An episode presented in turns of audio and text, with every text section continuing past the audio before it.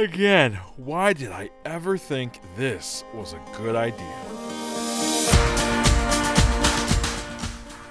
Welcome to the Rise and Run podcast. Join our group of Run Disney friends as we talk about running at Walt Disney World and beyond. We'll discuss recent runs, training, upcoming races, and surprise topics suggested by you, our listeners. Well, the alarm's gone off, so let's go.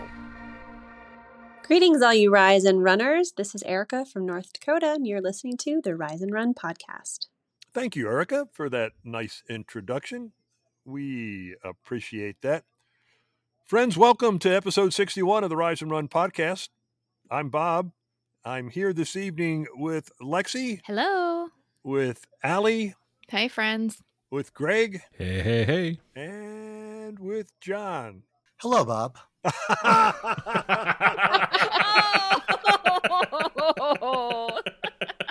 How you doing? I'm uh, very well, my friend. Thank you for asking. Bravo, John. Bravo. I That got all of that- it. That did, and I, I I think the listeners get that too. That's pretty cool. Hey, we got a good episode tonight. We we hope we have good episodes most every night. We got a special one tonight. Our friend Brittany Charbonneau's back with us. We love speaking with Brittany. We did replay her just a couple weeks ago, and we did it kind of to lead up to tonight's episode. So uh, Brittany's going to tell us about the uh, World Trail and Mountain Running Championships. The inaugural event was just held in Thailand. And she's got a wide range of things she wants to talk about. Some very, very good motivations and thoughts about folks running this in January at uh, Walt Disney World. In our podcast we listen to segment, we're going to talk with our friends at the Will Run For podcast. We haven't had them on for a while. That's fun. Our race report spotlight, Jason's going to tell us about the OUC half marathon and about running in the footsteps of Forrest Gump stay tuned for that. We think you'll enjoy it.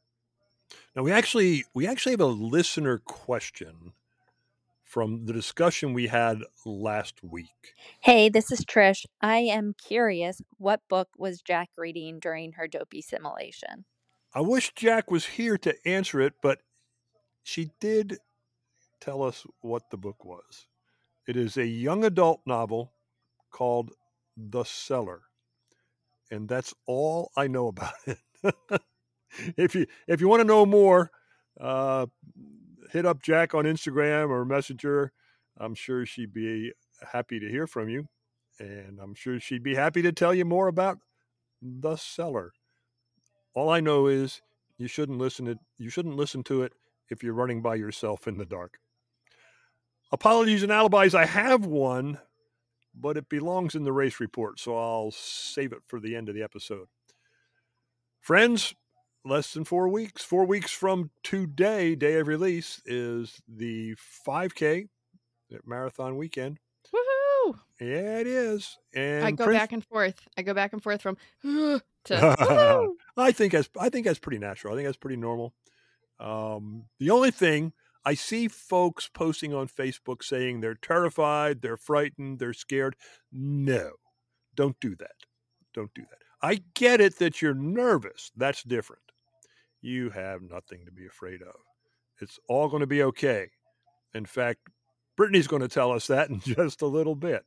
But yeah, nervous is nervous is normal. I'd be a little worried if you weren't nervous about doing all that running. But there's nothing to be scared of out there. It's the the worst that can happen is you don't make it, and there are a whole lot worse things in this world. So, training on the training calendar for this weekend. If you're running in January, you've got seven miles and a magic mile. Seven miles, including the magic mile. It's not seven plus one, total of seven. Princess, if you're doing the Princess Challenge, this is actually the first of your double up weekends. You got a one mile walk and an eight mile run. Or if you're out for the half marathon, you've got an eight mile run. Gang, any notes on training for this week? Anything interesting, exciting to talk about? I've been changing my training up a little bit uh, to kind of keep some of the pressure off my knee. Uh, my 45 minutes, I've been using the bike instead, uh, which seems to be working fine. Went out Sunday, did an eight mile run. Uh, didn't really feel much pain, and the next day I still kind of felt okay. That's good. I'm glad That's- to hear that. That's the positive part, I think. That is, that is, that's good news, John. I am, uh, I am becoming very adept at aqua jogging. I'm getting, I'm getting really good at it. I'm hitting the pool four or five days a week. Uh, uh, but I've got a, uh, I've got a road event coming up this weekend.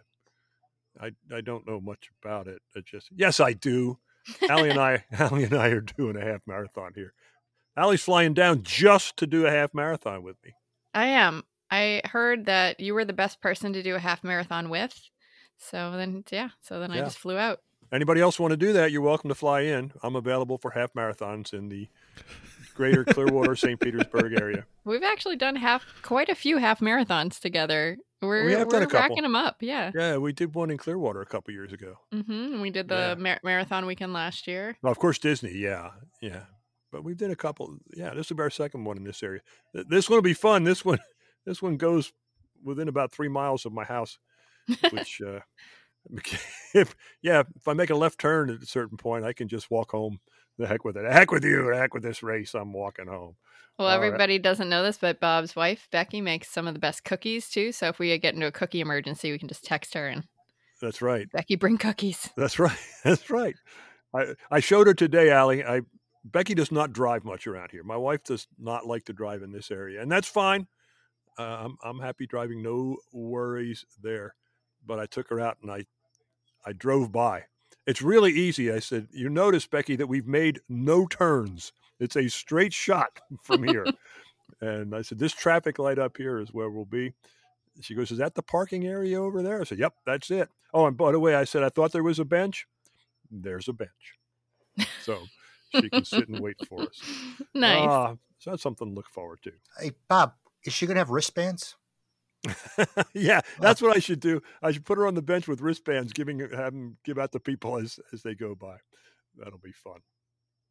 All right, so I'm looking forward to that. That's uh, that's training for this weekend. Friends, tonight we have one of our all-time favorite guests with us. A, as you will hear, a member of the Team USA World Mountain and Trail Racing Championships. Welcome back to the Rise and Run podcast, Brittany Charbonneau. Guys, we're back. We're back We're together. back. Yay! We are- united and it feels so. Actually, do we have the rights to that song? I don't think Cut so. that out, Greg. Oh, I'm telling you, we're we're so excited that you're here. Uh, listeners just heard you a couple weeks ago. We replayed your initial interview right after you won the Dopey Challenge, and we promised them we'd have you on in the not too distant future, and here we are. Um, Brittany, let's catch up a little bit. What you been up to? Oh man. Well, gosh, what a year. Um yeah, we last chatted was it right did I run Lake Sonoma 50 right miles? after right after Lake Sonoma. Yeah. Okay, so I ran the 50 miler at Lake Sonoma, got a little bit addicted to that distance. Yeah. Um, and headed into my trail season um, in the um, summer. I was over in France racing a little bit. Um, came back to the states and raced at Broken Arrow in Tahoe and got second, which qualified me for the World Mountain Team um, for the 80k or 50 mile distance. So I just got back um, probably like six weeks ago or so from Thailand, racing in the World Championships um, at the World Mountain Running. So here I am. I'm in my off season. I've lost three toenails officially. Two are hanging on by a thread. Um, but that's um, that's like a really quick snapshot of kind of what's been on my year. Yeah, because I'm thinking you left a couple out there. I've I, I've I've got some notes. Oh run, yeah. run run through time marathon. Oh yeah, I did that. I won that. Won, won won that. Yep. Mo, Moab Red Hot Ultra 55K Won that and set the course Won that. Won that. Pikes Peak. Um, I got second at Pikes. I forgot about Pikes. Yeah, I got second at Pikes, Pikes. yeah. Yeah, is that is I've heard that's the toughest marathon in the U.S. Pikes Peak. Um, I I don't know. It's it's hard. Um, I don't think it's the hardest because I, I feel like I've run harder because I feel like all you have to do is run 14 miles uphill and then you just get to run 14 miles downhill. So I feel like I run harder. Like I feel like Broken Arrow was much more difficult because Okay. you had to climb, come back down, climb, come back down. Um, but I, I mean, it's not easy, but um, I feel like there's maybe harder ones that I've done. Okay. Cool though. That's that's awesome. Did I leave any out?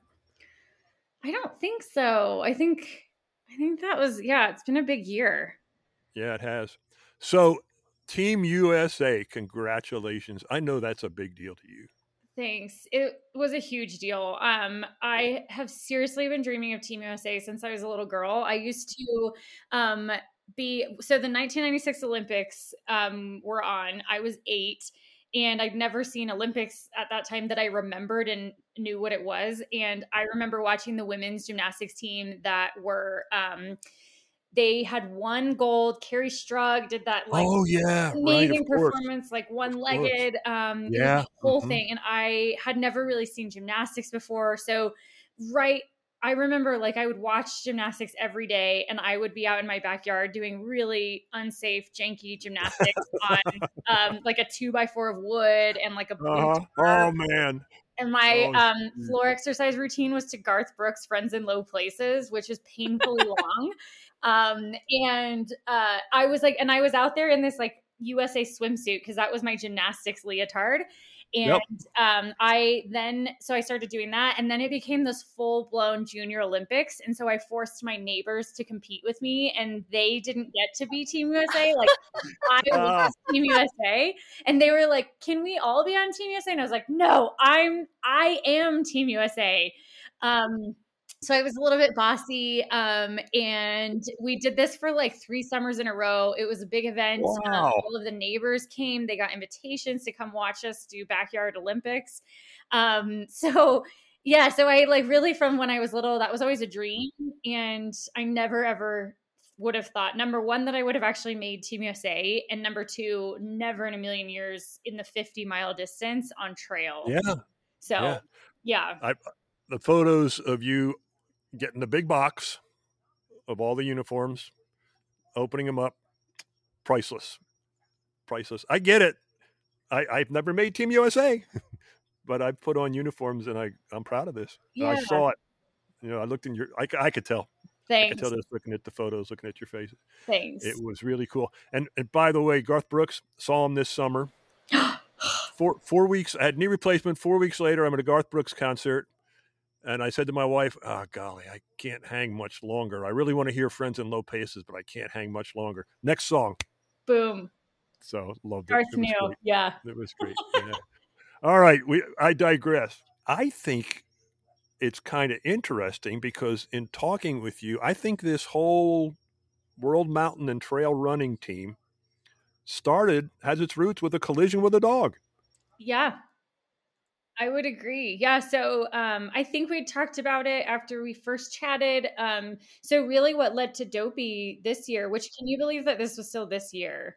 I can't Yeah, that's right. Yeah, Yeah. absolutely. Yep. my brain can't comprehend like wait a second like dopey was Yeah. still this year that was insane um yeah so i didn't i ran dopey last year because or this year um because i got in a collision with a dog on a speed workout um, right before the boston marathon had to um, pull out of the boston marathon at mile 18 because my back was injured um, and that led to oh, I don't want to do, I don't want to give up right now. Like, I feel I still have some fitness. Like, I want to, but I want to do something fun. I just want to do something, kick off my year with like something that I've never done before, but that feels so me. And that was um, dopey because I have run, I had run several races at Disney before. Um, and that's what made me come back to it was like, I, I just had a blast at those races. Yep. Um, and so that led to Dopey. And so obviously with the success of Dopey, um, I then was, you know, when you um, finish a race and at first you say, I'm never doing that again. And Yeah, then kind of. pretty much right after you then start to dream really big and then you set these huge goals because you're riding that high. That's what I did. And I was like, well, I ran 48 miles in four days. I could run 48 miles in one day. And like, um, so I rounded up to 50. So I ran the Lake Sonoma. That's Lake Sonoma, yeah. In the spring, won that. And then um, qualified for the um, 50 mile mountain team at Broken Arrow. But I kind of had thought, like, my brain was thinking, I could do that. I was like, well, I've already run a 50. Like I could run the 50 mile team, which was next level absurd. Um, but yeah, it kind of all just my theme this year for myself. So every year I write um, intentions for the year and they look different every year. And this year, um, one of my biggest intentions for myself was to throw darts.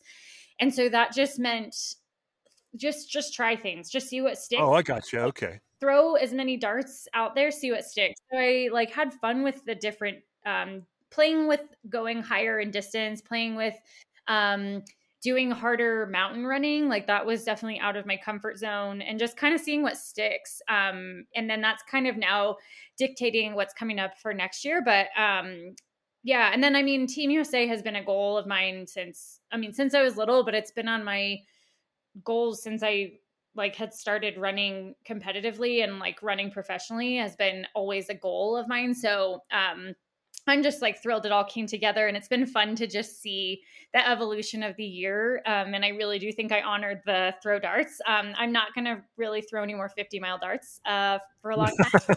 um, but I'm happy that, you know, happy that I did it for sure. I, I think that's I think that's neat. I, my observation of ultra runners at almost every level is it's like uh, addictive. Seems like once you get a little taste of it, you just have to have a little more, a little harder, yeah, a little bigger challenge. I think yeah. what I like about the ultra distance, and I mean ultra distance, really, we could talk from like marathon up, um, but I think what I like about some of these longer races is there's just a lot more opportunity to improve. I feel like the improvement window um, is gets bigger. Whereas I feel like if you're running a mile, for example, you've got a couple seconds to play with. Whereas like I feel like some of these longer distances, it gives you minutes to play with, which is fun for me. So um, yeah, I've I've enjoyed um, I've enjoyed being in this like kind of marathon to 50 ish mile distance. Um, just kind of for that reason too. Yeah, cool. Well, let's talk a little bit about the championships in Thailand. This is the inaugural event for this World Mountain and Trail Running Championships. How'd that go? Oh my god, it was the hardest thing in the whole world. Oh wow. it was so hard. Wow. Um wow. it was my in all honesty my hardest training cycle I've ever had. Um I definitely hit probably my lowest lows. It was not a in any way a smooth training cycle. Mentally I got really really low. Um, and like to be honest, like the month leading up to um, the race, I was my coach was worried I was going to be dropping out because I was just done. Um, I mean, it had been a big year, and I feel like I've been full throttle the whole year, and then now it was culminating in the biggest event of my career so far. Um, and it was in a distance that was scary to me, a course that was scary because of how much elevation gain. So there was 16,000 feet elevation gain. So it was basically like wow. up, down, up, down, up, down with massive climbs. And then throwing in the heat and humidity with um, Thailand freaked me out. What altitude did you peak at? What was the highest? Um, I, that's a good question. We started at, I think, like 1,100 feet um, starting elevation. So I went down in elevation from Colorado, but um, I think our highest was like eight or nine thousand. But the, the climbs were just like treacherous. They were just so steep. I wanted to follow up on that in terms of the elevation. I mean, uh, we know you live in Denver and obviously Mile High City, so it's the perfect place for you to train for something like this. But were there any other aspects? Um, of your training that you had to accommodate so you could be prepared for the environment of Thailand? Because you know you talked about heat and humidity. Obviously, you can only you know it only gets so hot in Denver. So you know how did you do to accommodate to make sure that you were ultimately prepared for these championships? Yeah, that's a great question because that was one of the things that freaked me out the most was like Denver's dry and then we were heading into fall. Um, so I tried to do as many um, of my runs in the middle of the day that were hot while I still could while the while the temperatures were still hot. So I did that and then um, we did heat training um, every day. So for the last six weeks, I think, maybe five or six weeks, um, I sat in the steam room every single day and I increased my time. So um, I had to, I started at 18 minutes and I topped out at 50 minutes because it was 50 miles. Um, and so I sat in this, in the um, steam room um, every single day. And like, it was actually, that was actually one of the most beneficial things, not, not necessarily for, just the heat aspect, but I just sat in there and meditated. And I feel like my mental game just skyrocketed because, and I found myself using so many techniques that I was using just through meditation in my actual training that I needed and that I came back to in the race. Um, I felt like I was able to really control my breath. I think that that was massive, was learning how to, when you're, when it gets so hot in that steam room and you're starting to freak out a little bit, you have to control your breath. And I made it a game. So one of my goals was to try to keep my heart rate um, lower, like decrease my heart rate even as the time increased, um, because it was a game for me. So like I really had to practice just like being calm, um, and that really helped. Like in the hard moments of the race, and certainly with the heat and all of those things, um, practicing calm. So that was a big piece that we added into this training cycle that really was a huge benefit that we're just going to carry through um, next next training. But obviously, we like I probably won't need to sit in a steam room. um, I'll probably just carry through that meditation practice because I just found that so beneficial for training. But no, that's a really profound thing to say because when I thought of that question, um, you know, to ask you tonight, I only ever thought of it from the physical side of things but to hear you talk about the mental and, you know and i think this is a good reminder for all of us and no matter what we're training for is sure you have to practice the physical attributes of running but the mental part of it is equally uh, important. Oh it's massive. And honestly i think uh, when you get into the longer distances it's huge. And the other thing that i think came out of this was it gave me so much i would say maybe empathy but it also gave me so much um, respect for people that I really did think about the people doing dopey that are waiting that are like maybe they're hoping to not get swept by the balloon ladies. Because I think something that I hadn't really experienced myself was how long you're out there and that this race was I mean I was just I was out there for um just under 10 hours. Wow. And you know, I have runners that are um out doing marathon training and it they're out there for 5 6 hours on their long runs and I'm like, that I would 1 million percent argue is harder. I will argue that to the day I die because I'm like, the fact that you have to be out there for that long with yourself, um, that you're spending that much time on your feet is really so impressive because that was something that I struggled with as I was getting into my big long runs was just being out for that long. And I struggled with um, the amount of time it took out of my weekends and my days. Like, um, so I really give kudos to people that are doing that. And I think that they maybe aren't giving themselves enough credit for what they're actually doing. I think there's so much put on like the fast times and all of that. And of course, like that's my world. But I think having experienced this, I'm like, oh my God, you guys are amazing. Like being out there for that long and like still loving it, still doing it, still getting after it is, um, I hope gives people a good boost of confidence that I think it's wildly impressive having kind of gone through a somewhat similar experience. That is a terrific message, especially with folks coming up on marathon weekend. So, to talk a little bit more about the mental training, in our interviews with you in the past and in this interview, we've just kind of glossed over it, grazed on it. Um, but you do a lot of mental training. And um, I'm wondering if you have any quick tips or exercises for people who might want to incorporate some beginner mental training into their um, into their training schedule yeah, I have a lot of different things. I feel like it's like um, building a toolbox for yourself because I think something that I learned was always like, I just want to have this technique and it's gonna it's gonna work on every single run and it's gonna be great and it's gonna get me through. But I've learned that it's if you can build your arsenal of mental tricks um, it's going to help you. And I feel like when you build them in training and you just show up to race day, you don't know what's going to happen on race day. You can be prepared, but if you just have that toolbox, magic happens on race day and your mind and your body will grab the tools that you need. Um, and so I like to play with different ones. Um, something that I really enjoyed, which I was really shocked by in this training cycle, that kind of went hand in hand with the meditation. First, I would say, like, if you haven't done meditation or a meditation practice, like start with um, Headspace or things like that. They're very helpful in guiding, and they're like you can do like ten minutes.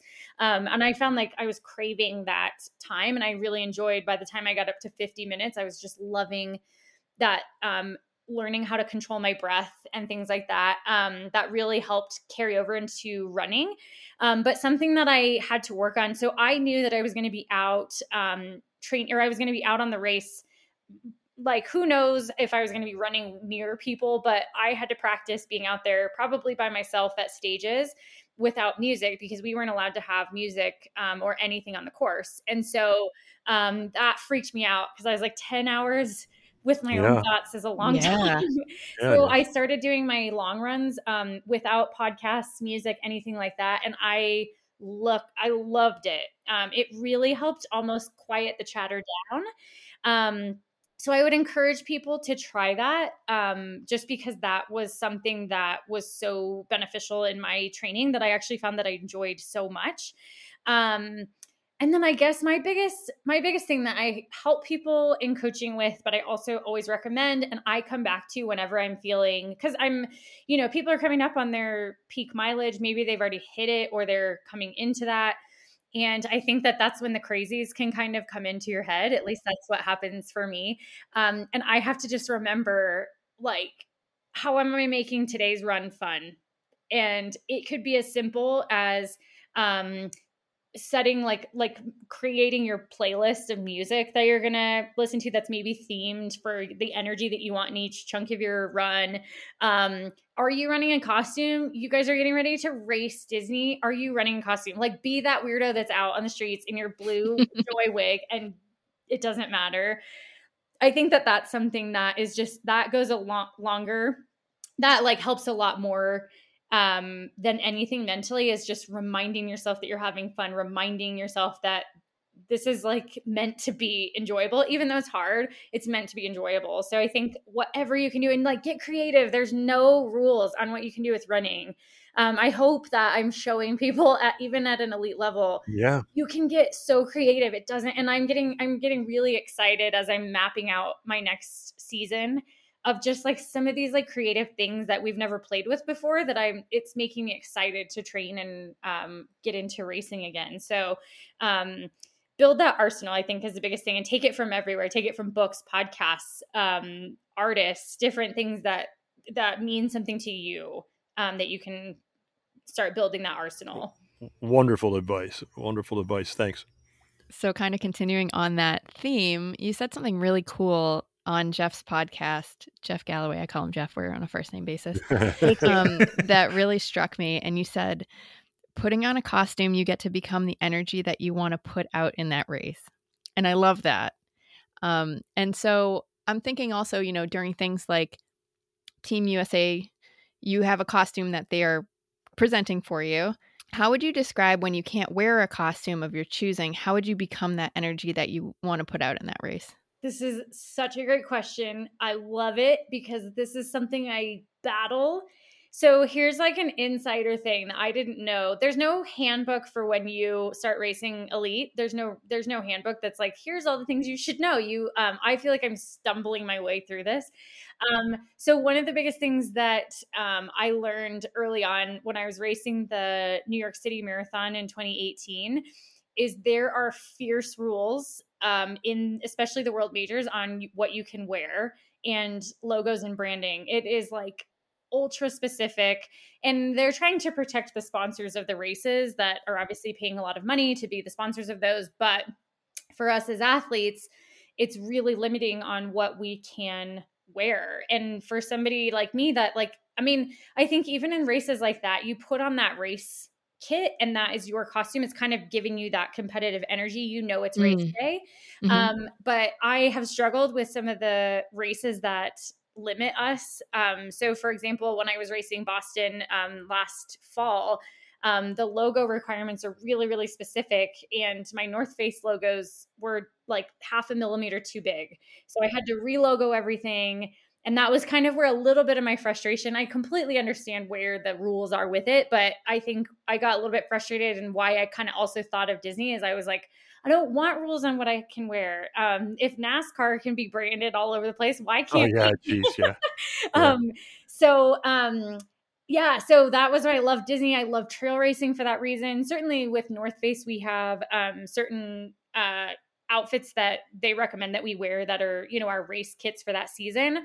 But they're also super flexible. They know me that I'm going to get creative, so on most of my trail racing, I've got my North Face gear that I can wear, um, but I just get creative with it. So I have one of my friends um, paints my shoes every race. So he painted them for um, for Worlds. So for Worlds, when I had my Team USA, I mean that was my costume, right? Like putting that on, I was like, I'm here to party. And so, but I painted my shoes. I had my nails done that were USA. Um, I had red lipstick. Um, I was, however, I could jazz it up um, just because I feel like that's that whole embodiment and that whole character and costume is really helps bring me to life. I feel like I love to perform. I like racing to me feels like a performance. It feels, I've got like a theater background, comedy background. It kind of helps bring me to life that I feel like I'm just out here like putting on a show a little bit. Um, so I think I just try to get creative with um, what I'm allowed to do. I had a race, um, Broken Arrow, um, in June, which was the qualifier. I was really into Top Gun because Top Gun Maverick had just come out. And so I really wanted to embody, I, of course, had my North Face outfit that I had to wear. Um, but I was like, I want to embody those, that just like energy of the movie and just being fast and flying um, and they were flying through the mountains in the movie. So i i watched these youtube videos on how to do military buns like for your hair. Um, so i learned how to do military buns and then my race pack i glu- i um, glued patches all over to make it look like a, a bomber jacket and it had top gun on it and stuff. And then my race plan so I think even if you don't, let's say that you're not a costume person, I meet plenty of people that are like, that is not me. Um, I also theme my race plan um, creatively. So you might like just not want to be a costume person, but you can also get creative on how you're attacking your own race and how you're doing your own race plan. Um, and I theme that together because it feels like a whole a whole experience and a whole event um, of the day. That is so cool. I love that advice. I also love the idea that you don't have to put on an entire costume if you're nervous about wearing a costume. You can just, like you said, put on the red lipstick, or you can just have your your shoes kind of have a little touch of that, but you can still embody the you know everything that is Elsa or everything that is, you know, the character that you've decided is part of your training plan. Totally, totally. And and it took me a while to get to the full blown costume um racing realm. So um, you know, like it took a little while and now it's kind of what brings me a lot of joy and what I really love. So I think if you're one of those people, like you can make it very subtle and that's totally okay. We've talked about a bunch of stuff. I want to come back just a little bit to Thailand and inaugural event. The team and you really did pretty well, didn't you? We did. Yeah, we had um it was cool because I I think from my knowledge in years past they um normally do like the vertical kilometer is a separate event and the marathon championships on trail are a separate event and same with the 50 mile and I I'm pretty sure that um, it was so unique this year because they combined everything which was amazing because I think we had like over 40 athletes um, that were competing for the US amongst the different um, amongst the different races. But it was so cool because we got to like Allie McLaughlin. She's a good friend of mine who lives down in Colorado Springs. She won the vertical kilometer and their team won. And so that was the first day. So we got to really build off of that energy and really work off of all of the energy of the weekend. And then also we're putting out that energy knowing we've got the juniors race the next day and things like that. And that whole team USA is there. So it kind of felt like a little bit of trail Olympics a little bit. Um, yeah. So it was just a it was a really really cool experience and then somehow i ended up with the flag during opening ceremony Oh, how cool. oh my gosh that Wow. was like i don't even need to like i just i just carried the flag for team usa i was losing my Oh, mind wow. um Yeah. so that was like top moment of the entire uh experience Wow. It doesn't get much better than that. oh truly Oh man, Brittany, I have a question in terms. You know, you just talked about all the events. How did you fall into the 80 kilometer event? Was this something that Team USA came and and you picked you out for, or it was a goal of yours to get into that event? How, how does all of that work? Yeah, that's a great question because that was something I had to learn too, having no idea what that like how do i do this um so there were so um team usa for each event took um, up to five athletes and there were different qualifying events for each event. Um, so the race that qualified for the 80k team was broken arrow in tahoe and they took the top two um, at from that race. And then the other three were all based on resume that you could submit your resume for to make to um, get those other three spots so we had originally, um, so Pikes Peak was the qualifier for the uh, marathon distance. So we had put Broken Arrow and Pikes Peak on my race calendar um, just because I was like, I just want to make Team USA. I don't really care what distance. I just want to be on Team USA.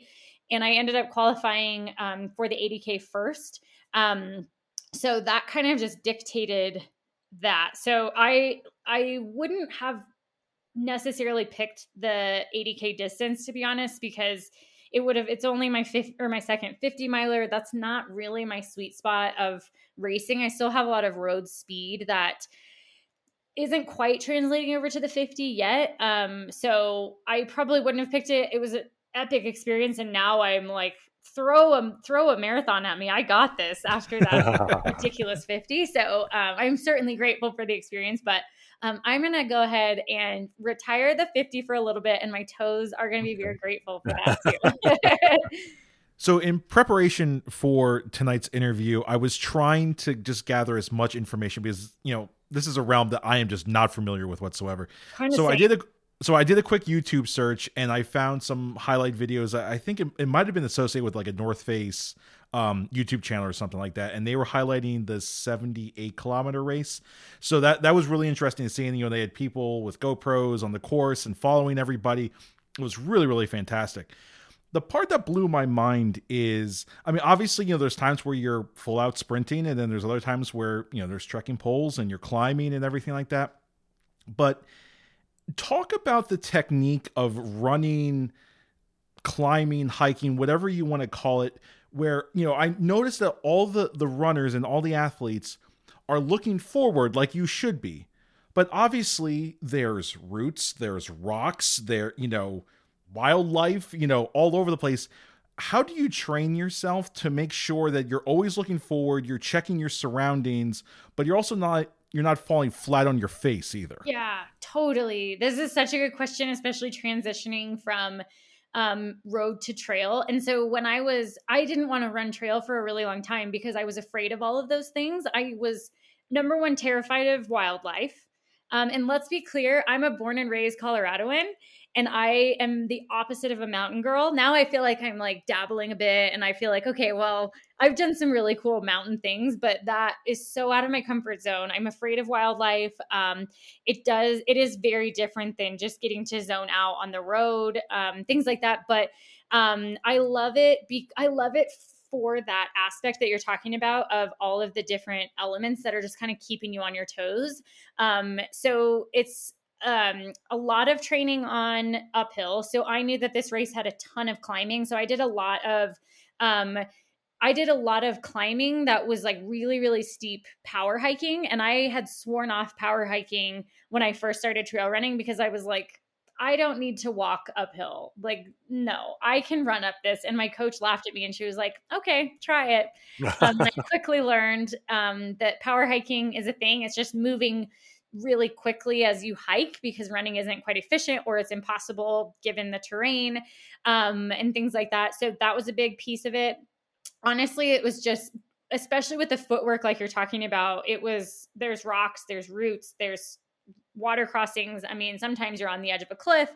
So, really, it was just practice and repetition, getting really comfortable on the trails. And then just kind of once you're um, comfortable on the trails, then starting to build in some speed doing some downhill work so you're getting a little bit more comfortable with that but one thing i teach people um, when i take them out on the trails for the first time is the um, tendency is to want to look down at your feet where you're running because that's obviously where you're trying to watch your footing. But I teach people to look about five feet in front of you, um, and your brain. So your body remembers what your brain just saw.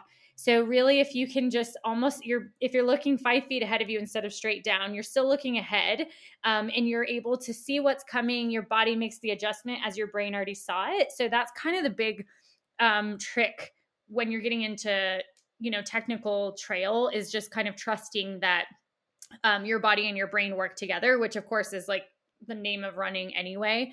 Um, but it's kind of fun. I mean, you take diggers. I mean, that's inevitable. Um, you fall, you know, all of the things, but it's hopefully it's never as as bad as you um hope. but I mean, that's just part of part of what you signed up for too that kind of makes it spicy. Brittany, we're getting to the I'm coming back to the US now. I'm coming back to Orlando. Okay. Great. We're getting, uh, and, and you've actually covered some of this already, but I'm going to ask anyway for our listeners. Uh, a lot of folks are getting ready to take on Dopey or Goofy, or heck, some folks are even taking on a 5K for the first time. Uh, the training's getting tough right now, and you know what it's like in certain parts of the country. Well, heck, Colorado probably tough training right now. What would you, if you were talking to somebody who's doing their first Goofy, first Dopey, what would you tell them? Oh man, uh, it's going to be worth it. It's going to be worth it. Um, I think it's you're in your hard part of your training right now, um, but I think remembering um, it's supposed to be hard. I think that's something I kept coming back to is that training right now is supposed to feel hard. It's going to feel hard no matter what. I felt like I was in great shape last year, um, all of that, and it got really hard. I mean, that's the that's why it's called a challenge. Um, it's that's why we sign up for these crazy things is that it's it is a challenge. It's supposed to be hard, but I think living in living in the moment of right now, right now, I'm just running this mile. I don't need to think that I've got 18 more in this run. I'm running this one. I'm doing good. Or I might be going too fast. I'm going to back it off a little bit. I think remembering that. And then I think, um, however you can enjoy the process. Um, Dopey and the marathon weekend is going to be here so quick and it's going to be over so quick. I think I look back and I'm like, how are we talking about something that Dopey happened yesterday? It felt like it was yesterday and it goes by so quick, but it's something so special, so unique. I think um, there's we all sign up for Disney for different reasons, but it is something so special for all of us. And I really do, I don't even care how cliche this sounds, it really is magic um, there. It's something that it's going to stick with you forever, whatever that experience is. So, kind of whatever you can do to keep that alive. Um, and then something else that helped me when it started to get really hard um, was um, that's when I started working on my costumes because it was like, ah, oh, like, okay, this is worth it. Like I'm going to be out there and this is going to be the dress I'm racing in as Cruella or whatever it looks like for you. If like start getting yourself excited about race day. That's what it is. It's exciting. Yes, there's nerves. Yes, it's hard, but there's also that excitement that's just so special and unique to Disney. And there are not any other races, at least that I know of. And if there are, I want to know about them. Um, that you get out there and you've got all these other people in costume too. Um, so I think like it's something that is just so special. Um, that and then it just kicks off your year. Like, what a better way? Then yeah. who knows what yeah. darts you're going to be throwing after you run Dopey or your 5K or whatever. It's going to start to cascade um, across your year, and what better way to kick it off? It, it will. It'll change you a little bit. You knock oh, that does. one out. Yeah. Plus, you're part of the. Well, you're already part of the family, and I'm talking to everybody, and uh, I, I just love that. You, you talk about it being hard. We talk about it all the time. I, I love, we have a friend in the Netherlands who actually has a wrist bracelet made that says, if it was easy, they would call it the happy challenge. So, I love that. That's, that's um, spot on. That's our buddy Laura. Staying on target, right? I know in some of the interviews you said, you know, you had a game plan and you stuck with it. Uh, for Dopey last year. And even though when things might not have gone your way, which I think that happened in the marathon, right? That you thought you were ahead of somebody and you just stuck to your game plan. You didn't change it and kept going. Can you elaborate on that and why that's so important? Yeah. Yep. Um, so the marathon last year, so every single race, I had a race plan. Um, and um, it was one of my goals of the entire weekend to prove to myself that I could run my own race plan because I've gotten ahead of myself and um, I get risky in certain races, especially, you know, other races like Boston, for example, um, or things like that, where I just don't run my race. I just drop it. But I find that I do that not only in races, but also in my workouts um, when I don't have a plan, when I don't have something that's keeping me um, focused on what I'm there to do and what I know I can do. Um, but also for me, it helps. Um, it helps keep things fun because I don't have fun when I'm not running my race. I don't have fun when I feel like I'm um, uh, like hanging on.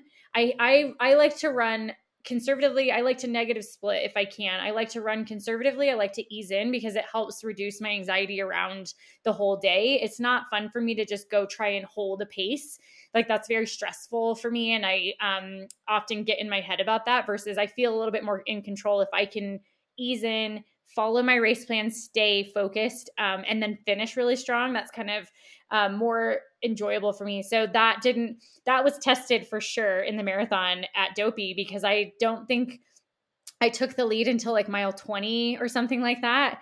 Um, but it was really important to me to focus on what I was doing because I wanted to prove to myself that no matter what i can i can still focus and trust my race plan i can trust my fitness i can trust my strengths um, so that was really important I think it's just important because it's, you know, it's your race.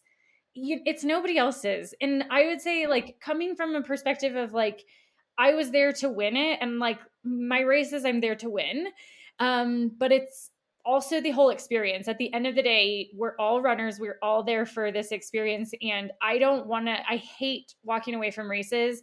Um, feeling like I didn't run my race and feeling like I didn't enjoy it. And that was honestly what happened at Broken Arrow. Even though I got second and qualified, I got so in my head and I had a miserable time for most of the race. Like it wasn't fun. I was so stressed out, um, things like that. And I don't feel like I really trusted my race plan. I had my race plan, but then I feel like I just mentally let it go and it wasn't fun. So I think protecting the fun and the enjoyment and there is that element of yep you can you can be winning the race you can go be going for a pr whatever it is but i still think it's so important to protect the enjoyment of it um, no matter what your actual goal is so as a i'm a very beginner runner and i hear you saying things like trust your race plan what kind of things are in your race plan yeah great question um, so it's I just chunk it out. So that's what I did for um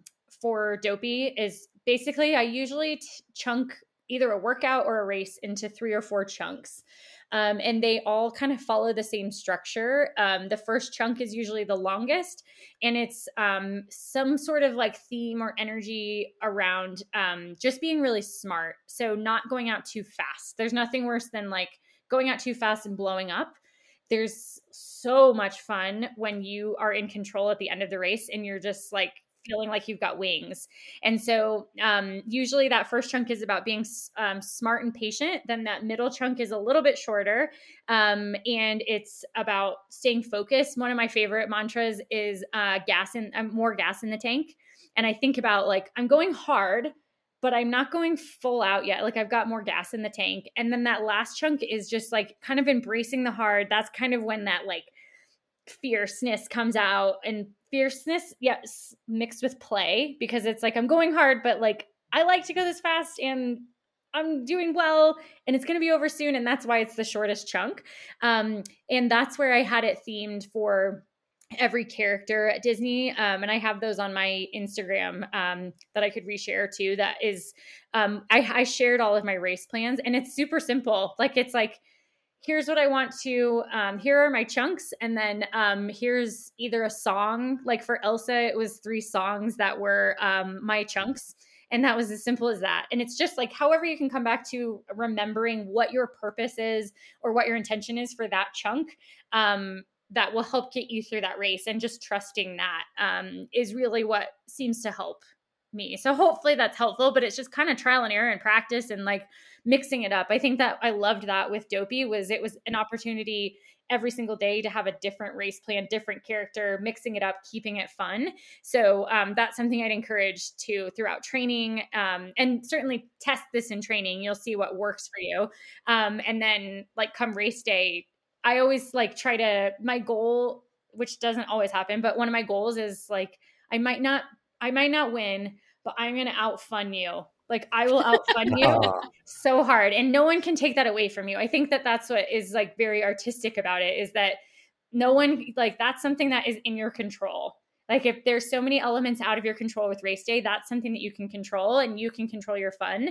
But it's a choice also to make the choice like I don't care what happens, like I'm gonna have a blast. So um out try to outfun everybody. Oh man, all the rise and runners listening out there right now, this is a challenge, a call to action is we are all going to try to outfun each other oh, on marathon what weekend. What a fun PR. Like set it like uh, fun. Yeah. so we kind of touched on this earlier in the conversation, but I want to tie it in to Dopey. There's a lot of us, myself included, who will be pushing the seven hour time limit for Dopey for the marathon. And um, you know, pushing that half marathon one. So we're out there, the full, we're getting our full money's worth, is what we like to say. I love that. Um, um, what is some advice that you would have for those of us who are who are like that, um, especially having just come off of a ten hour race? Yeah, that was like I said, that's that's hard. It's hard, and it's a, but it's amazing. I think um, remembering that. So I think. Um, what advice would I have? What do you feel like? I guess let me ask you, what do you feel like is the most challenging thing, or what? Um, this is something I kind of ask myself. What scares you most about um, that amount of time out there, or um, does that does anything stand out in that realm? I think for me personally is the time constraint of like we have to do it in a certain time or the balloon ladies will come and then we'll get swept. Um so i think that is probably my personal biggest stressor of like i would don't want to push myself to the point that i hurt myself but i also you know i i want to beat the balloon ladies. Yeah for sure for sure. Um and I have runners that are um, in the exact same boat, and we've been training um, to again. So we know I think it's like 16 minute miles if I remember That's correct. my yeah. head correctly. So um, we've been training to just set up the intervals. Like um, I love Jeff Galloway's Jeff's um, first name basis Jeff.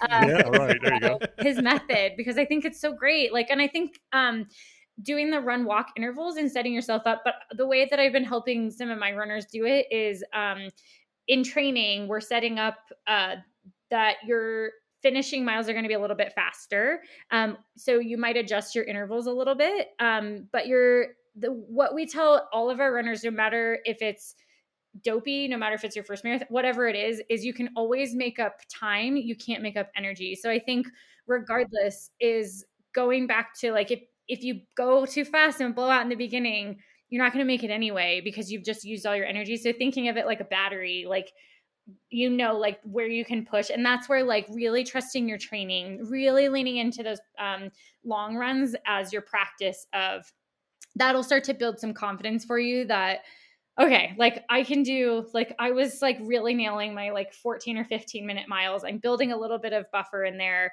Um, i'm building my character stops in. I've been having some of my runners intentionally build do walk walking so that way they're practicing character stops and um, having to like switch between running jogging um, walking whatever that looks like. Um, i don't know if that's in any way helpful. Like oh yeah yeah definitely. Like, biggest advice is just don't go same thing just don't go out too hard. Really trust really trust that if you've done the training you've done the work you're gonna you're gonna get there. And at the end of the day too guess what? I dnf'd at uh, the Boston Marathon on TV. It sucked, but no one cares. Like if you like you're still at Disney. Like what a great place if you do get swept. Like the nicest you're getting swept by the nicest people in the world, the balloon ladies. Um you're at Disney and like no one cares. Like no one is going to be like you didn't finish. No, you're right. Everyone's going to be like, right. "Hell yeah, you you started it. It's epic. I bet you had an amazing time for the amount that you're out there, go get them next year. Um, and I guarantee that's going to just spark that motivation for you for next year. Um, so I think play worst case scenario. Like what does happen? It's not the worst thing in the world. Um, you know. Absolutely. Looking at um, your pictures that you just recently posted online, your feet were in a world of hurt. And I mean, I know it's a little strange to ask, but I struggled last time during the marathon right at mile 20 going into the big parking lot area. And I'm wondering if you have any advice for people on how to get through if they might be feeling some discomfort during a race. Like, how do you mentally get through that? Mm-hmm. Yeah. Um, I apologize to anybody that has seen that post. Um, they're disgusting. And I, uh, but it was one of my like I I loved that post. It was so disgusting. But um you're an me, ultimate athlete. That is like to me when when I see stuff like that, I'm like, that is an athlete. that is a reminder to get bigger shoes. Um I think uh something that helped for me. So um in the 50, I um I was really nervous about all of the climbs um, so I really trained really hard on all of the climbing because I think that that's where I felt the least confident and the most nervous. I knew I'm a, I know I'm a good downhill runner, all of that, but I didn't anticipate the steepness, the humidity. So my feet were wet, um, and just the like amount of downhill pounding that my feet were taking. So um, by mile 35, I swore I felt like one of my toenails come off. Like I felt it. Um, I swore that it had come off. So by the for the last 15 miles of that race, I was in so much pain, especially on the downhills. And something that helped me, um, and this is kind of like gauging it. So I'll give my like this is what helped me, and then I'll um, add a caveat to that. So for me, it was like I can worry about my toes when I'm done. Like I I knew that top three for the U.S. scored and I one of my biggest goals was to score for the US. I had no idea where my two teammates ahead of me were. I didn't know where our other teammate behind me was, and it was really important for me to um, keep pushing because I was going to score for the US, um, and I wanted to do my best for the US. And so that may be so. I just decided like I'm going to keep running unless my feet fall off, I'm going to keep running and I'll deal with it later. I also knew my off season was around the corner um, after that race. So um, I knew I could deal with it then. So I think there's a piece of like, if there's discomfort, you're you got to listen and gauge like what kind of discomfort is it is it worth it to keep pushing for me it was because it was such a big race for me to be at and i knew i had i knew i got an off season i think i would have probably made a different choice had i had something else around the corner race wise. So I think you've got to kind of gauge that and then just being smart and listening to your body. I also think at the end of the day, if it's going to risk um, an actual long term injury or something like that, it's not worth it. And that was a choice I had to make at Boston last year. Was I could probably push through it. Is it worth? Is it worth maybe making the injury worse, or is it worth um, me being miserable for another ten miles? No.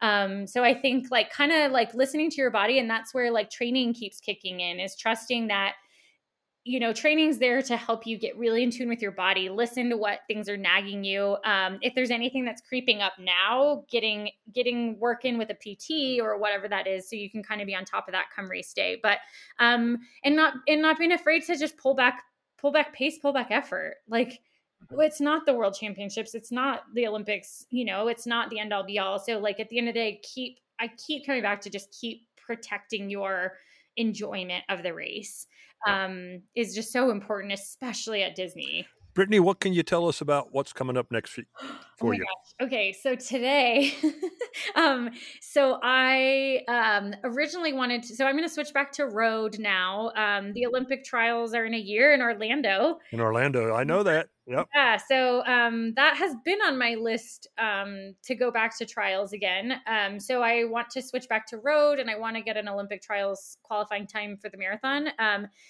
but um, so I was originally trying to get into the London Marathon. Um, turns out women are extremely fast right now, and my time from my PR is actually from trials in 2020, so my time isn't fast enough, so I didn't wow. get in, wow. um, which is okay. So I again, like I thought about today, I thought about because this all happened in the last like two days.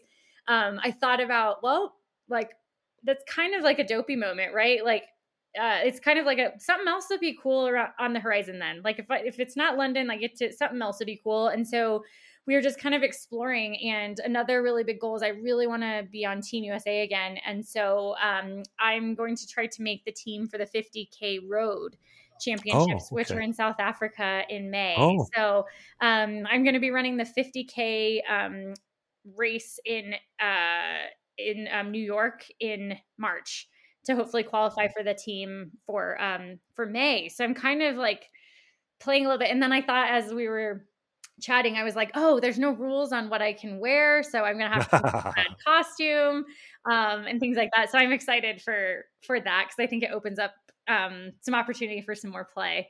Um, and then I think big thing around the corner is I'm going to be at Disney um, for marathon weekend um, to cheer. Yeah, you are. Um. The husband and I are going to be there um, in costume cheering. Hopefully, I think we're going to be there every day of each race, um, cheering people on. So definitely follow my Instagram because I'll have details on where we'll be and stuff like that. So I'm just really excited to be back and just just putting all of that good energy back out to um, to everybody that's just done that for me. So I'm just stoked to to be back. Oh, we yeah. Yay! First of all, we're looking forward to seeing you in January. Secondly, I'll be in Orlando. I've never gone to a. Uh, I've never. I've never watched a marathon. Not really a great spectator sport, but I'll be there. Good. I think um 08 hopefully if uh, it's anything like uh if it's anything like Atlanta, they did a really good job making it spectator friendly. They did it wasn't like the world's best for the runners, but it was 3 laps. So hopefully they do something like that again because that was epic um for everyone to get to see us several times. Um and if you get a chance since you're there, get a chance to go watch trials, it is a whole experience. It's the coolest thing. Yeah, neat. And, and I realize I just said 28. I meant 24. But uh, yeah. All right.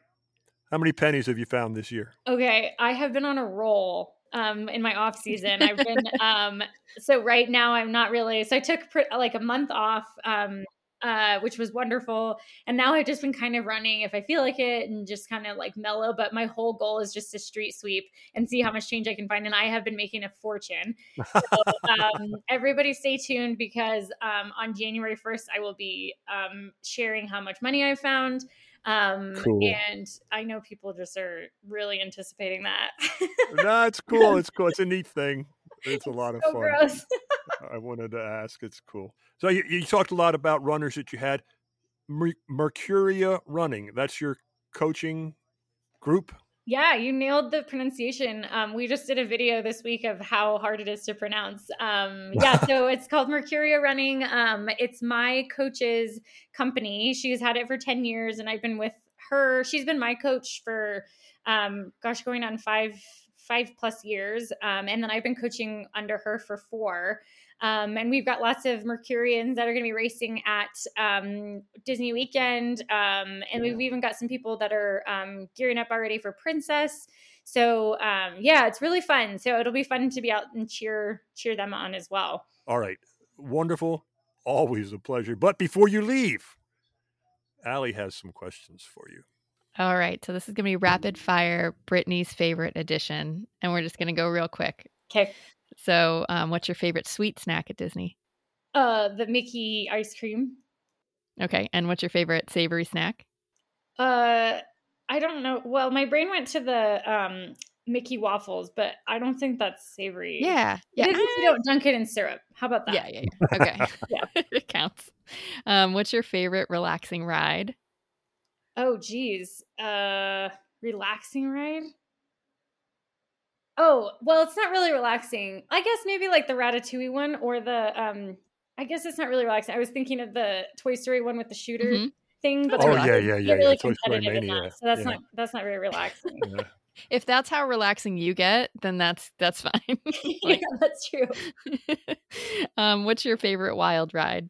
Um, my favorite ride of all time at Disney is uh, the Tower of Terror. I think I ride that 45 million times. Um, but I loved um, the one, it's not Soarin', but it's um, the one that you're on the like crotch rocket thing. Over in Pandora, the flight, the uh, flight of Yes. flights of passage. Yes. Right? Yeah. A little side note: if you wear your medal on um, Tower of Terror, because Tower of Terror, it doesn't just drop you; it actually like accelerates you, drops you. Your medal will, your medal will hit you in the face. Oh, yeah. so, word of warning to everybody.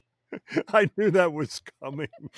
Um, okay, favorite podcast to be on. Right. Just kidding. You don't, Never mind. Never mind. That's not even a. That's not even a question. and then um, your favorite place you took dopey medal pictures after you won. Um, right outside of. Well, we took them at um, like because I wore them on the VIP tour the day after the race. Oh, Um, cool. but I still think it was really fun to wear them um, at Disney Springs afterwards because I had my Cruella hair still that was black and white. um, and there was a lot of people that were not aware that there was any races going on that weekend. Um, so they had, and they had no idea like what I had just done, anything like that. So it was just like, what is this chick up to? Um, so that was really fun. awesome. That was all I had for you. Thank you. Yeah. Brittany, it's a joy. It is a joy speaking with you. Uh, I, I, the, from the first time we did, I knew you're one of us, and we just love talking with you. We're going to be following your career. We're going to be wishing you the best, and I really, really hope that we see you in January at Disney World. we have to make it happen so we can get a group photo. Um, Oh, that'd be I awesome. Truly appreciate everything you guys are putting out there. I love getting to chat. It's such good energy. Um, thank you for welcoming me into uh, this world of weirdos. Um, and I just wish all of you the best, and I wish everybody on um, Disney weekend just an absolute blast. Is my my wish for everybody. Well, that was a great interview with Brittany. I mean, she's a Team USA World Mountain and Trail Running Champion. Um, she is an 80k. She's on the 80k trail running team. She finished first in most of her races this year, um, and she was the dopey champion of all of the races for Run Disney. But not to mention, she also was the gold medalist Olympian of her front yard gymnastics when she was a kid. So She, she was Team USA, baby. She was Team USA. Oh, yeah. sorry. Let she me was. Nobody else can be Team. USA. I'm Team USA. I love it. I love that. What a, what a great guest. I loved. I loved thinking about how her neighbor kids would come into her yard and Yeah. be like, "Can we try out this year?" And she'd be like, "Yes, here are the trials." And you didn't make it again this year.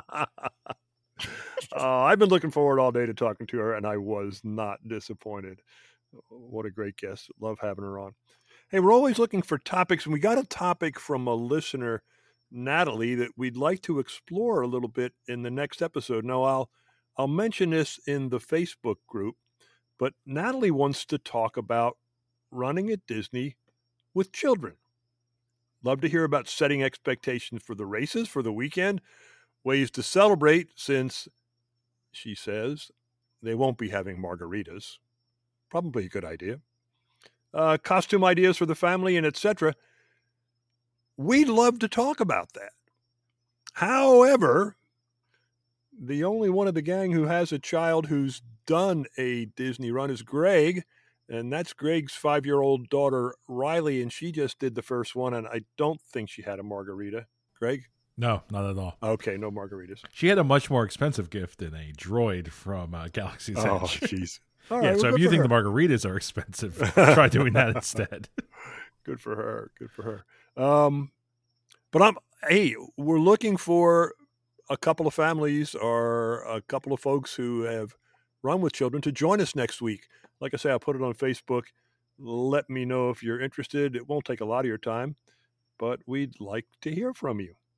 Speaking of hearing from you, our friends at Gallus, those are the folks who, when you press the join the conversation button, that's their software, the Gallus software that allows you to record your comments for us or your intros. Um, they've got a survey and they'd like you to participate in their survey. There's no obligation, there is no requirement. I'm going to put it on Facebook. I'll put the link up. Uh, they're not collecting any data. They're not going to know by name. I think the very la- I've taken. I think the very last question is what's your email address, but you don't have to provide that. Uh, if you if you wanted to hear back from them, you could. But they've told us, and they've been great working with us. Uh, very helpful. They're the brand. They're a very new company, and they like the fact that we are actively involved with them, and they stay very actively involved with us. So they approached me and said, "Hey, if you'll do this, we'll share the responses with you. Not again, not by name, just in the aggregate. We'll get the data, and maybe it'll help us improve the podcast for you." So if you have, it, it takes like three, four minutes to finish this thing. It's not a big deal at all. Um, if you have an opportunity, take a look at that, please. Friends, we've got a contest that we're starting real soon here. We think you might be interested in it. Lexi, why don't you tell us about it, please? Yeah, so we are doing some giveaways. Yeah. Fabulous prizes. I know. I like if if I could enter them, I would. But yeah, I'm a host, so you know, darn. Um, if anybody wants to gift me the the the giveaway presents, I, I will take yeah, we'll see. uh, no, so we are actually running two giveaways at once. One is on Facebook in our Facebook group. You just have to go on the Facebook group, Rise and Run Podcast, and make sure that you join our group. We're going to have a post there, and we want you to like the post and then comment about what topic or guest that you would like to see in the new year. Ooh. Then over on Instagram, you will follow and like the post, comment with what topic or guest that you would like to see in the new year.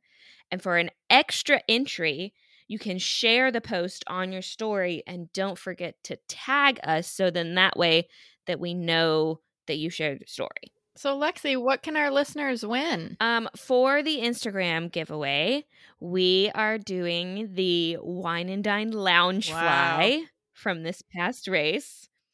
Um, and then on the Facebook group, we have the Corkcicle water bottle. I like All that right.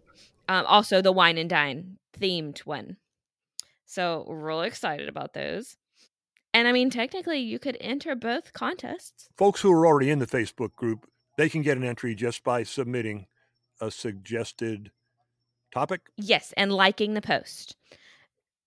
So this um this contest is going to go from Friday, which is tomorrow from when this is dropping, 12/9 till next Friday, 12/16. Cool. And then we will um we're going to do the drawing over the weekend um so that we can hopefully mail these things out before the holiday rush happens and hopefully get it to you sooner rather than later. Okay. Sounds good. So get your entries in. We hope you have fun with it. Yeah, stay tuned for that post tomorrow. Thanks, Lexi. In your email today, you probably received a note about the Disney Race Weekend checklist. And I realize I just said your email today, meaning two days ago, okay? Stay with me. Stay with me here. Thank you.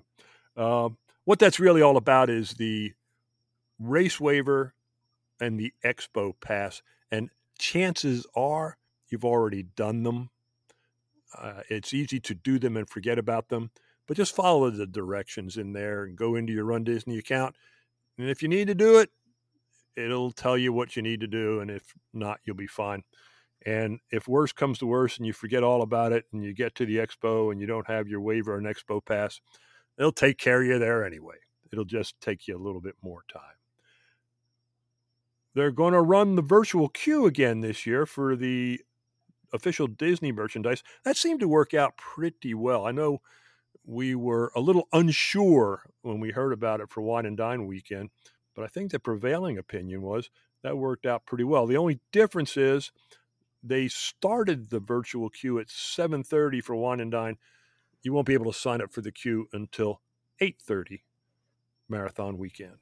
And also, just to provide a point of clarification, this, just like Wine and Dine, this is only being applied to the first day of the expo.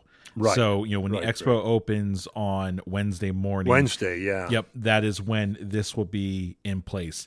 Um, I agree with you, Bob. I think the virtual queue worked out really well. I know there are still some people in the Run Disney community that I've seen on social media that are still a little weary of this thing, especially because this the size of the event. Obviously, marathon weekend is the biggest weekend out of the four, so some people are apprehensive. But again, I always like to take that eternal optimist approach that you know, I hopefully they learned something from it in case there were bugs during Wine and Dine, and they'll continue to improve on it.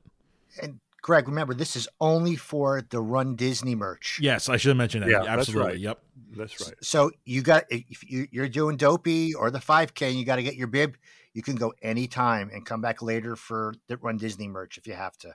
And go visit our friend Pam at Fluffy Fizzies at the other expo because you were saying that expo's been sold out. It's full. Yeah, So we're going to have lots of vendors. That's that's what I hear. I hear it's back to pre-pandemic size, which is kind of exciting. I think that'll be fun. It's it's another big and interesting thing to look forward to.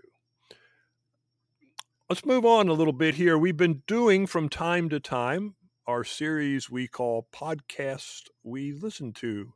Well, this week we've got one of our favorite groups of people, one of our favorite groups of fellow podcasters, folks we found reasonably early in our podcasting experience and I've actually become friends with in real life too. We've been at several events together and we've seen Tom, let me get him let me get him right, Greg.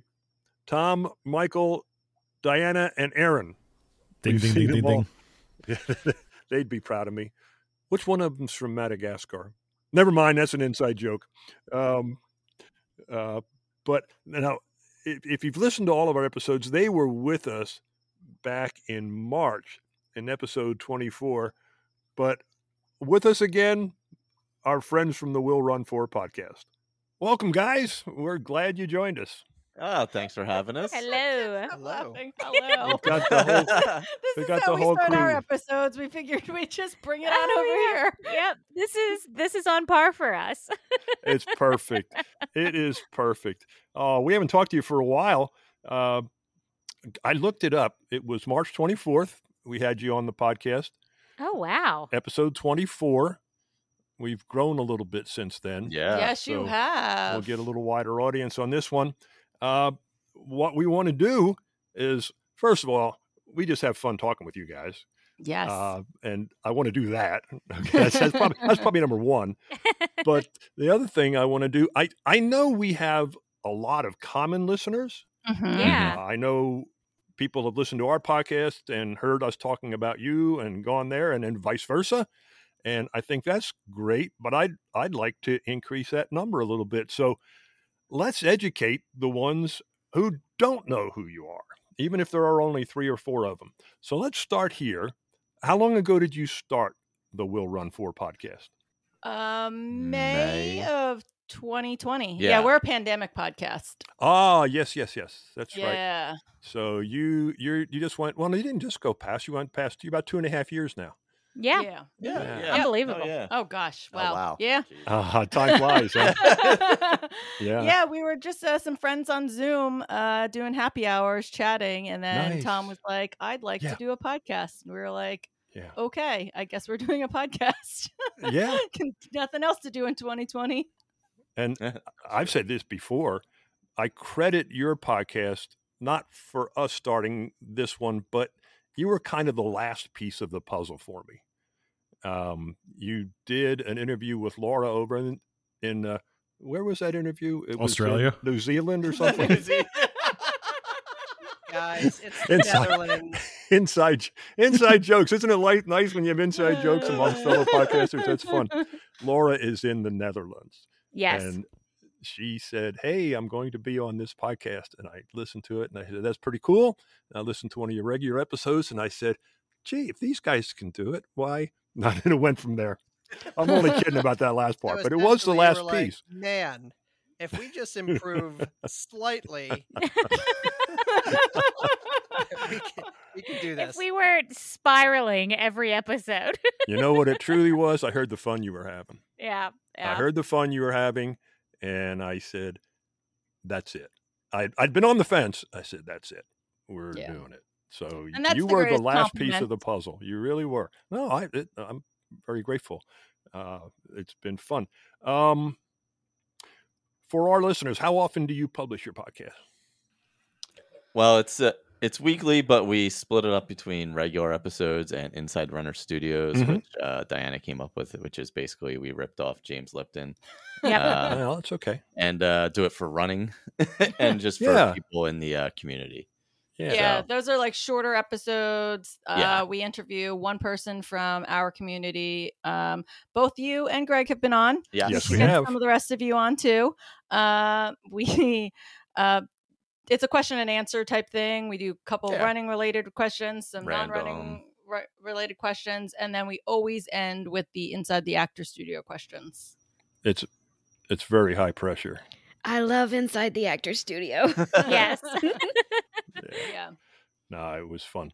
Um, and and we can get you anywhere, right? Spotify, Apple, Yep. Google. Should be everywhere, unless there's something I haven't heard of. Any, yeah, yeah, yeah. Wherever fine podcasts are Yes. sold. Absolutely.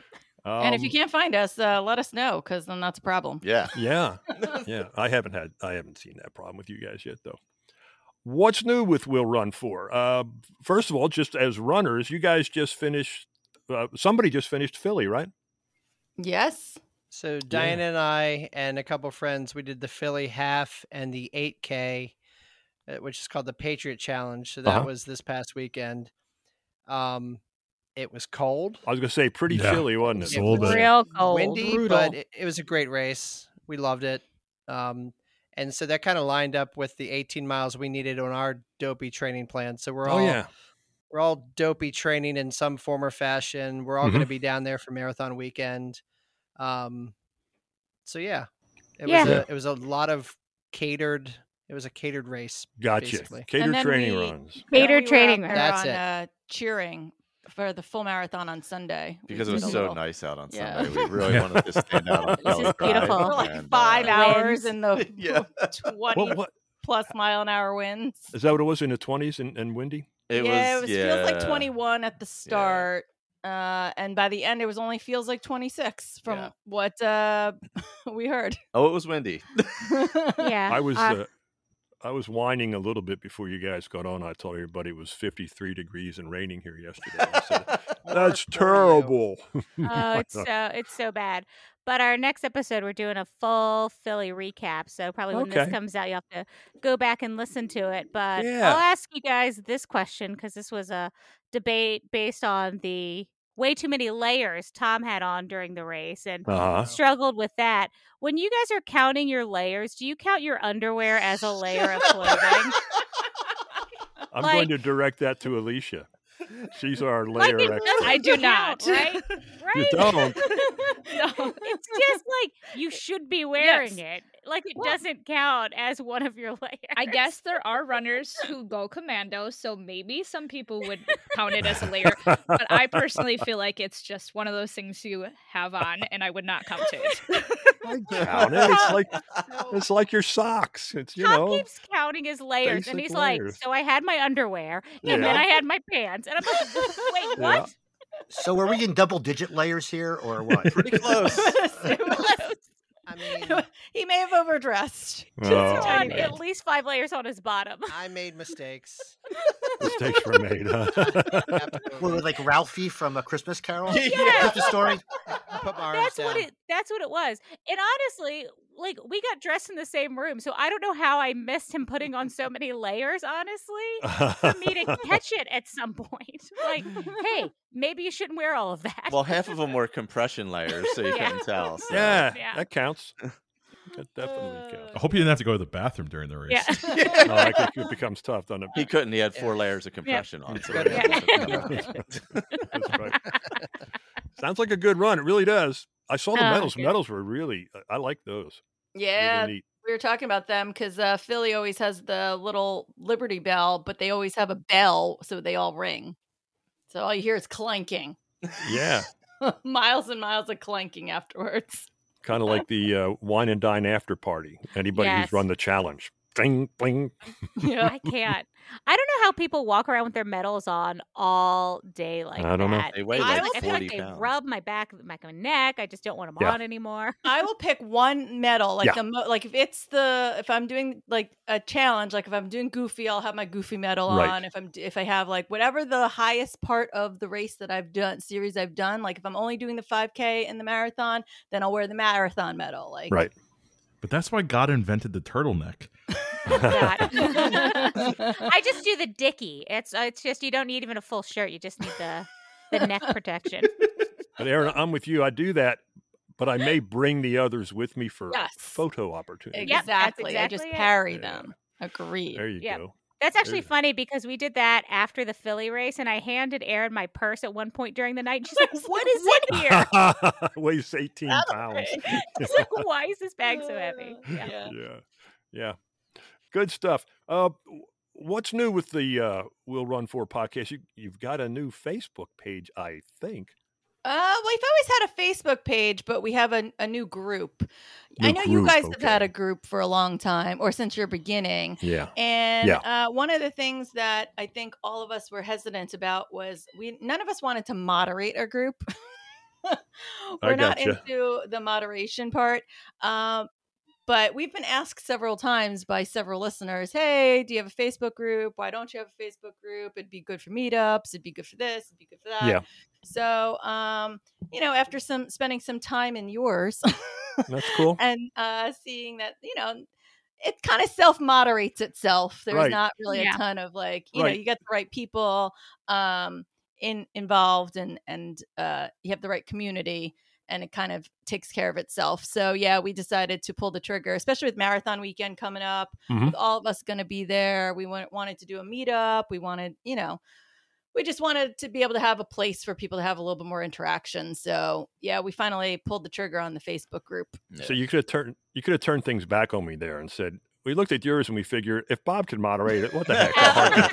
well, well, Bob, I, well, have I a- mean, they, they let some weirdo theory. in. It was post and toe pictures and stuff. Oh, That's, Yeah, that- I was going to say, I have a theory that it was just Michael playing the long game to have a forum to post Just his so feet pictures. post a picture of his toenail. oh man. That's that's hilarious. Um you guys do and it's not coming up till the spring, an annual virtual run, right? Yeah. Do, yes. We did the virtual live race. It's good. I participated last year. I thought it was terrific. You got it coming up again, I assume. Yeah, the plan is to uh, try and keep it annual. Um, we found a really great uh, me- Medal uh, pla- or medallion, medallion. yes, you did. uh, place uh, that does nice, beautiful wil- wooden medallions. We How- call them medallions yeah. just because the inside joke there is that one of us may not have realized that medal was short for medallion. Oh. Ridiculous. and there is an entire episode with an epiphany I about missed that. someone re- realizing this. I miss that. Although I Um, get a kick out of the folks who get the T and the D spelling. Yeah. confused. Yeah, yeah, happens yeah. happens all the time. Happens Yeah, to the best yep, of us. yep. But So Yeah. yes, we'll we'll have that coming up again. Yeah, we probably start planning Probably it in after. like April, May again. Yeah, we usually start planning it in January, February. Yeah. And the idea behind it uh, is that we all run the same day uh, with the same start time if we can try, uh, so that we're all running together live but virtually. And and leading up to the race, I will make all kinds of claims that I'm going to blow it up on social media and be really engaged with our listeners. And then I just disappear. And it's happened two years in a row. come to think of it, yeah, you did, did you? Uh, it went great. I thought it was neat. You had it on Zoom, and that was terrific. I am we- floored chances by the amount s- of people. I'm sorry. I'm floored by the amount of people that show Yeah. up. Like, because I'm a kind of a numbers geek in that respect. So, like, we had over a hundred people participate last time. It was like 26 states, three different countries. And I'm just thinking that we started this podcast to have something to do during the Mhm. pandemic. Mhm. It's No, get it. crazy when you think of that. You know, Yes. Yeah, it's it is. It's, it's yeah, we didn't neat. start this as a as a we were hoping for listeners, and then people just listen. Who knew? what are these people doing? Hmm, why are they listening to me? Well, I, I think there's something to be said for that. I mean, Yeah, and, Greg. I, and I, I know we've been joking a lot tonight, but the a, re- I want to want to turn it to the serious side for just a second. And I mean, I, I think there's a commonality between your podcast and ours and and all the others that are out there. But the one thing that makes you guys special is that I am always so impressed by the amount of time and effort that the four of you take to go to different races and cheer on your supporters or even just random strangers. And I think that's extremely admirable and you should be very proud of that and I hope you keep doing that because you know, it you know, it wasn't until last minute when, you know, you guys told us that, you know, all four of you were coming out for Bird in Hand and then even though you used Philly as a catered training run, you know, Michael and Erin, you know, you guys came out too, you know, to, you know, and you know, even though you're cheering and getting, you know, trying to figure out where the best cheesesteak is, um, you know, I, I know a couple of our listeners, you know, got selfies with you during the race, and you know, and here I am, you know, I could have been in Philly. I'm probably the closest out of any of us, and yet I wasn't there, but the four of you were, and, and I think that's really cool. And if you need something to know that the Will Run For podcast is really special, that's the reason. That's a reason. Thank you. And then they're fun. I hope you've, I hope you've picked up on that this evening. Um, what's what's coming down the pike, guys? Anything new? Uh, not specifically. Actually, um, we'll be all at at marathon Yeah, weekends. I think As that's will- as pretty will much we. the commonality between Yeah. us right now. Is uh, we'll have a big, big contingent down there. Yeah. So yes, we, all, all seven of us will be there too. yeah, you guys gonna have a meetup? Yes, we will. We'll probably we've had a lot of success over there at um, Dockside Margaritas because there's a lot of room to spill out. Yeah, But and we've also found Saturday to be a good day for us. yeah. so- We're we're gonna be meeting up on Friday in Disney Springs. I'll uh, probably over by those by. food trucks. So if you guys want to come on by, Yeah. we'll uh swap meetups. I mean, really, the only thing that I can think of that we have planned is we're going to have some more inside the runners studio, and we need folks to come on and be interviewed by us. So if you haven't if you haven't uh, done it, please just contact us and we'll get you scheduled. It's very low pressure. Yeah. It's fun, Um, guys. I, I joked about it earlier, but it is fun. And, yeah, uh, we're we're amazed. Uh, I have to say, when we first started this, we're like, "Do you think we're going to have enough listeners to be able to cover us for Inside the Runner Studios?" And so far, we haven't Yeah. run out, and we have No. uh, some more people lined up. So yeah. You start backlogging. Yeah. we also have some um, Shire people who feel like they wouldn't be good on a Oh runner my god, studio. you said Shire people, and I thought hobbits. So did I. One like- podcast to rule them all. I was like, wait, Not from the Shire. like, that's they weird. are on the Shire side of personality, and they think that they're not going to be good. I got you. also, here's the thing: when we started this podcast, and and this is the running theme where I'm always trying to like sneak my way off of it. I was like, we can't do more than than every other week because I don't want to I don't want to record that often. And then all of a sudden it was, well, we'll just throw some of these inside the runner studios things sporadically into the mix. and now it's like hours of recording inside the runner studio, and we have to have something every week and it's me trying to negotiate hey can we take a week off like every other week yeah. Because because you do like we're doing here. You do a bunch of them and then you, you put them Oh, yeah, the runners call it a yeah, the runner Yeah. studios Yeah. will do like five uh, at a time, so that Yeah. way we we bunch them all up and then we, you know, do our normal Spread recordings. them out. But, Yeah. yeah, yeah, yeah Yeah. i can't do the marathon recording i don't i don't have it in me marathon running barely marathon recording it's just it's too much Very good. And listen, we're kind of kind of getting towards the end here. Uh, we encourage our listeners to to give you a try. We'll run for it. I know a lot of you are already listening.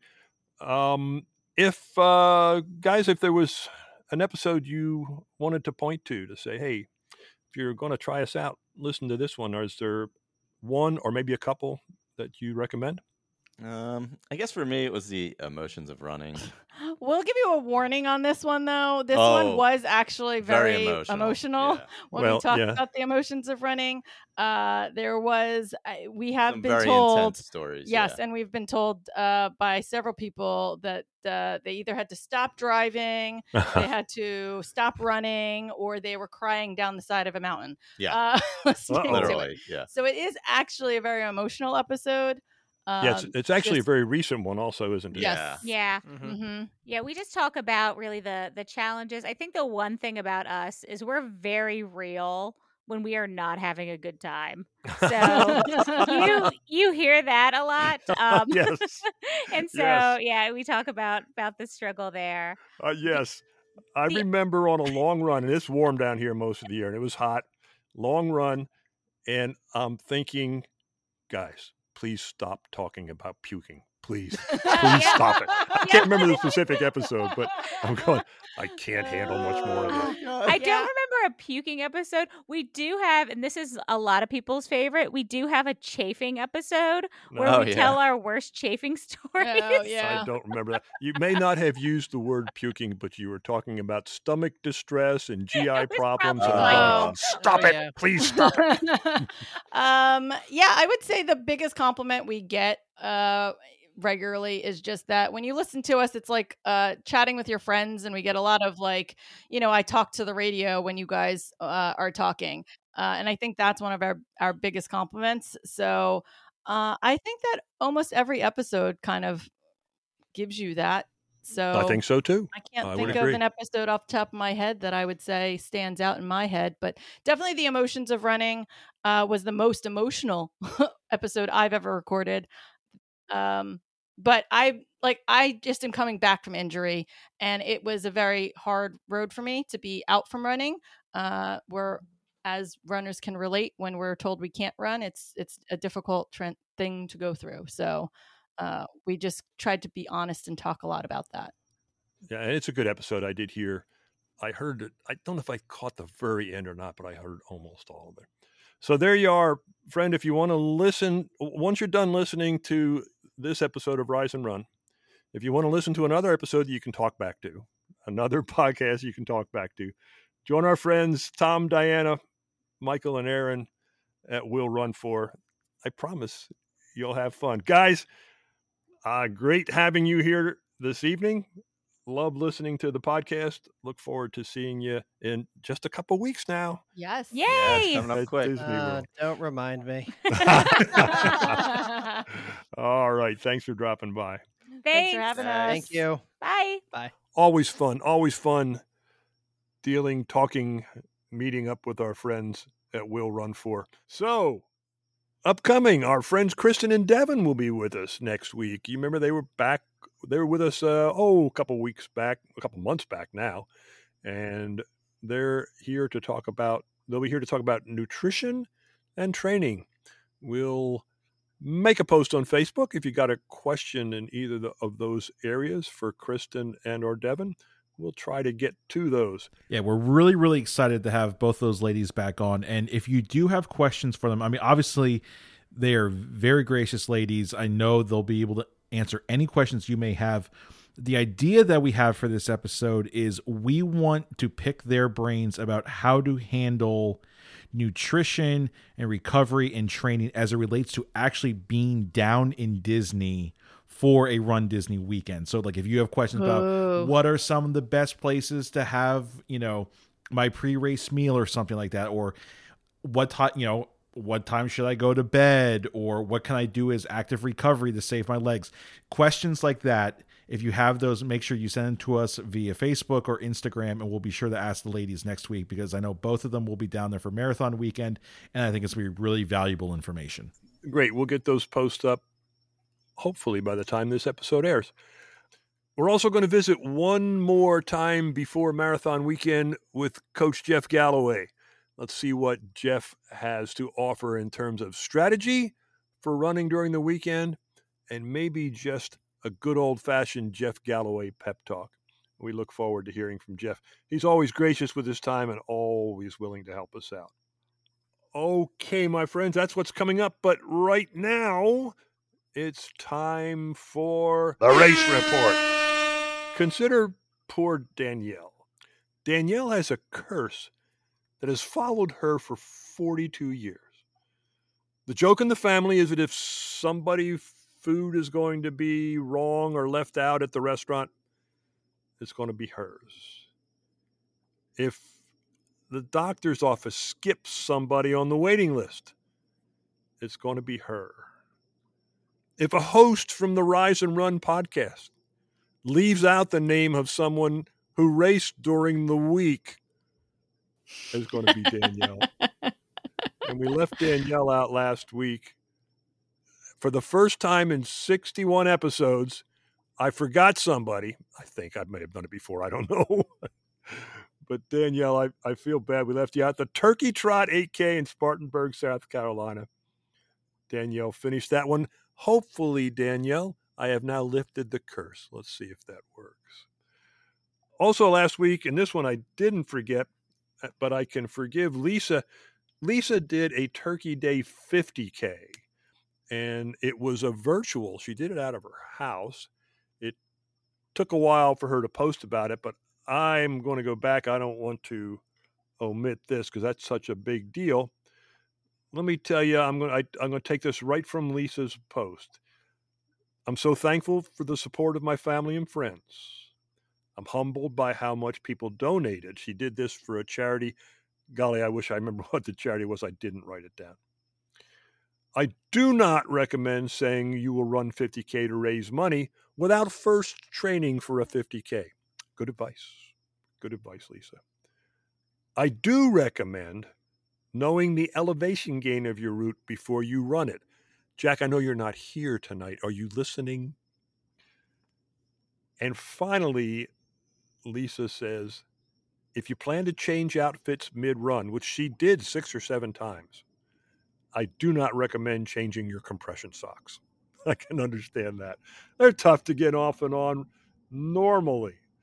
I can't imagine doing it in the middle of a virtual 50K. All right, let's take on this week's race report. Look at the weekend. Over the weekend, the Ragnar Trail Rally here in Alafia or Alafia, Florida. I do I should know how to pronounce that, but I don't. Uh, our buddy Mark did that one. Hey, if you get a chance, check out Mark's group post in Facebook for some information he has on a logo therapy workshop he's holding this Friday from 12 to 1. I'd tell you more about it, but I don't know much about that. Uh, check out Mark's post if that sounds interesting to you. But good job on the Ragnar Trail Rally, Mark. On Saturday in Rehoboth Beach, Delaware, the Rehoboth Seashore Marathon, Michelle ran the half, and our very own Greg did the full. Greg, how'd it go? Um, it was an experience and a half. Um, like I mentioned last week, um, with my customized scheduler from Coach Twiggs, uh, he was able to mix some things up for me because I was really, really interested in this idea of a catered training run. Because I know when I did my Goofy uh, simulations last year, I just remember being bored to tears during that last long training run. So why not help get course support and and everything like that? So I wanted to research uh, a race that I could do that would you know coincide with the training. My first initial thought was to do the Philadelphia Marathon, uh, which was the Sunday before Thanksgiving. And when I pitched that to Coach Twiggs, he said, sure, you can do that, but then two weeks later, I'm going to make you run 29 miles. And I had no interest in doing that. so I went down to Rehoboth Beach, which is actually the beach uh, where my family and I actually vacation at uh, each summer. We absolutely love it down there. So uh, I just thought it was very serendipitous uh, to be able to find a race down there in a weekend, you know, close enough to the dopey simulation. Yeah, lucky too. Oh, absolutely.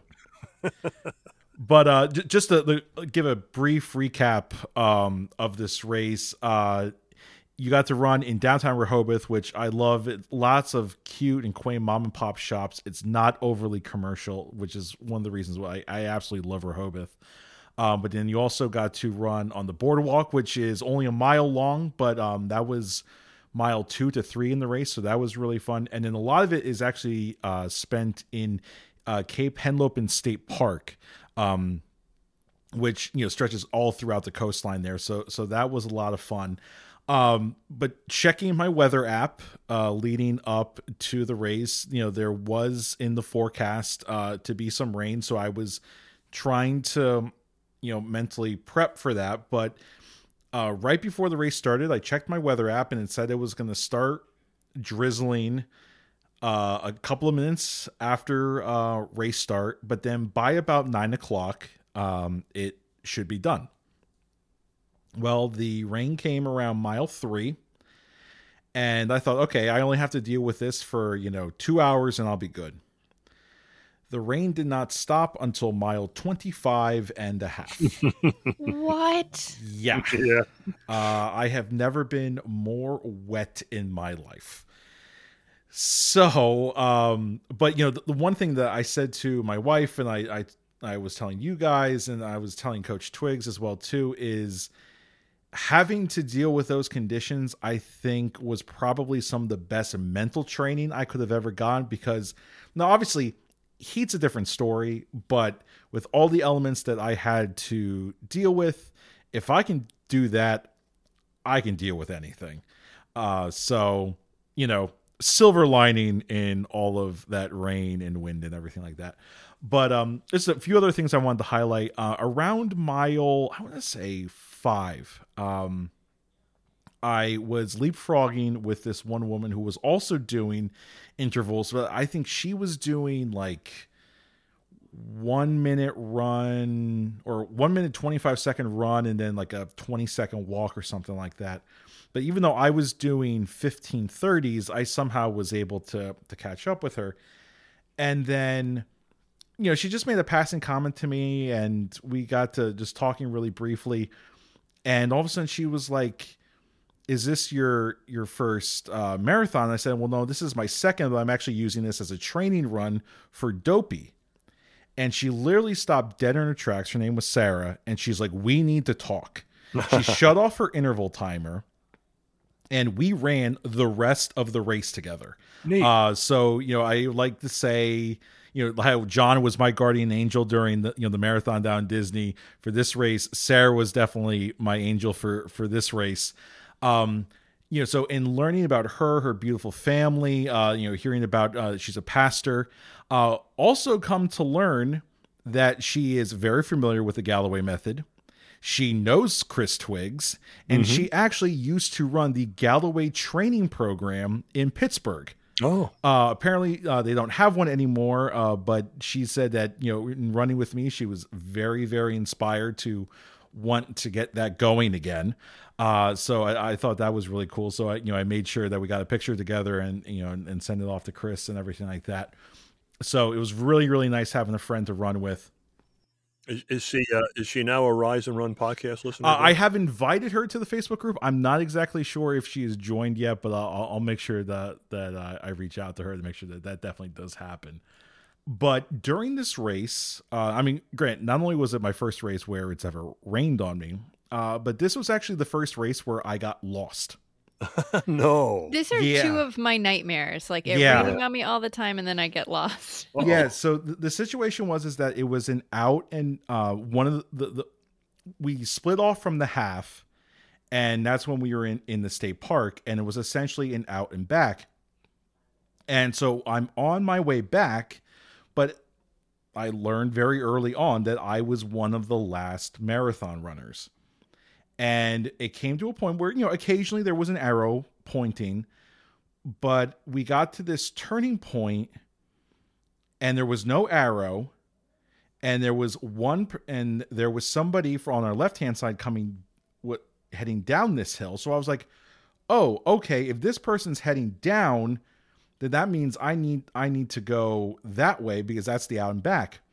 So we we take that route we actually ended up running by an aid station and nobody said to us hey you're going the wrong way it wasn't until we actually came across another woman who we had passed earlier in the race and said, I think you're going the wrong way because you guys were ahead of us. And I was like, oh, Oh. crap.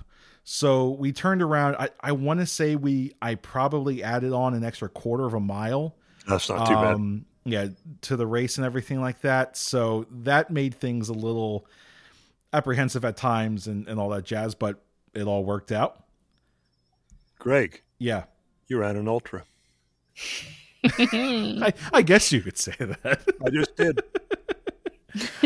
um, but then I will say the most difficult part of the race, and, and Grant, I, I know mile 20 is always synonymous with hitting the wall. Um, but in, in mentally, I never hit the wall, but mile 20 to 25 was atrocious because we were in another part, another state park. It was on an unpaved uh, trail. And because of the elements, there were just these massive puddles and loads of mud. And there was just no way of, you know, getting around it. And I just, I made, you know, the conscious decision in that moment that I'm not, I'm not screwing things up for Dopey.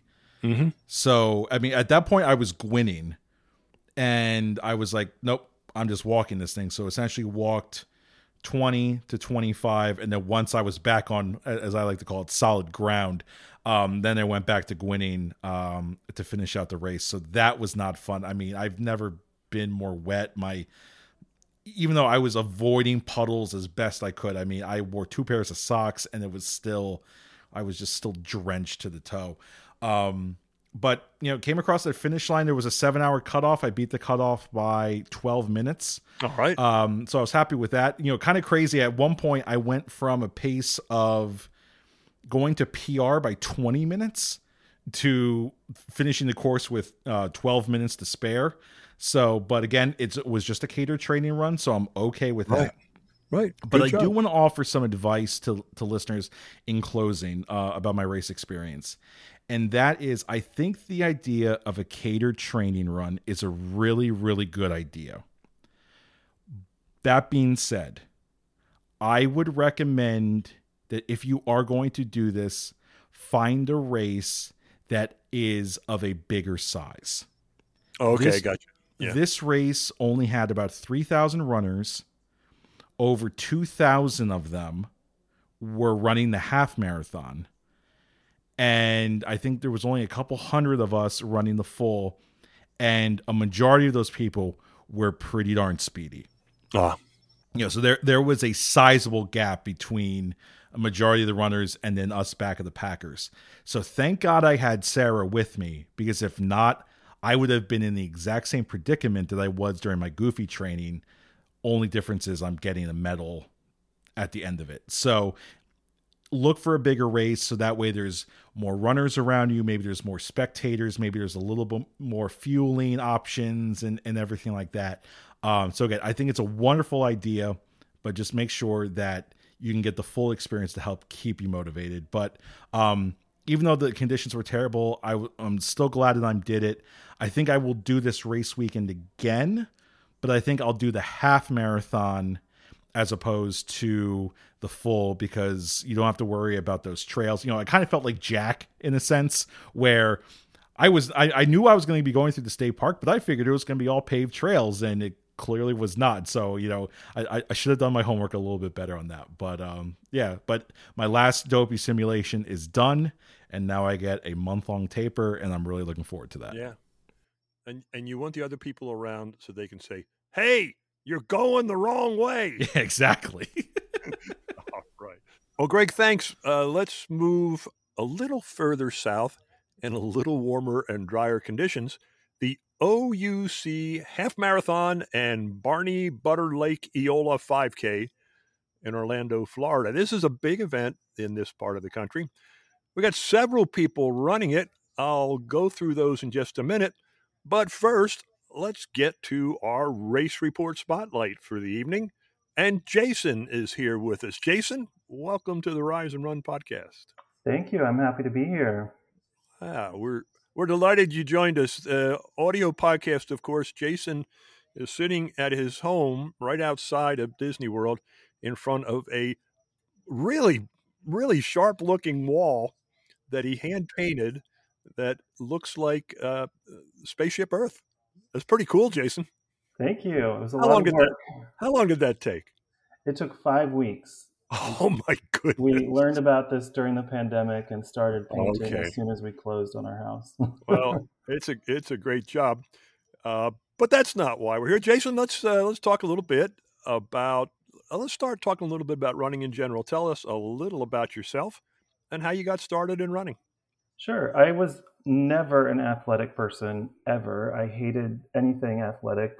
We used to have to run the mile in junior high school every Friday, and I just dreaded it. So I never expected to become a runner, but I got into running in 2015 when I met my wife.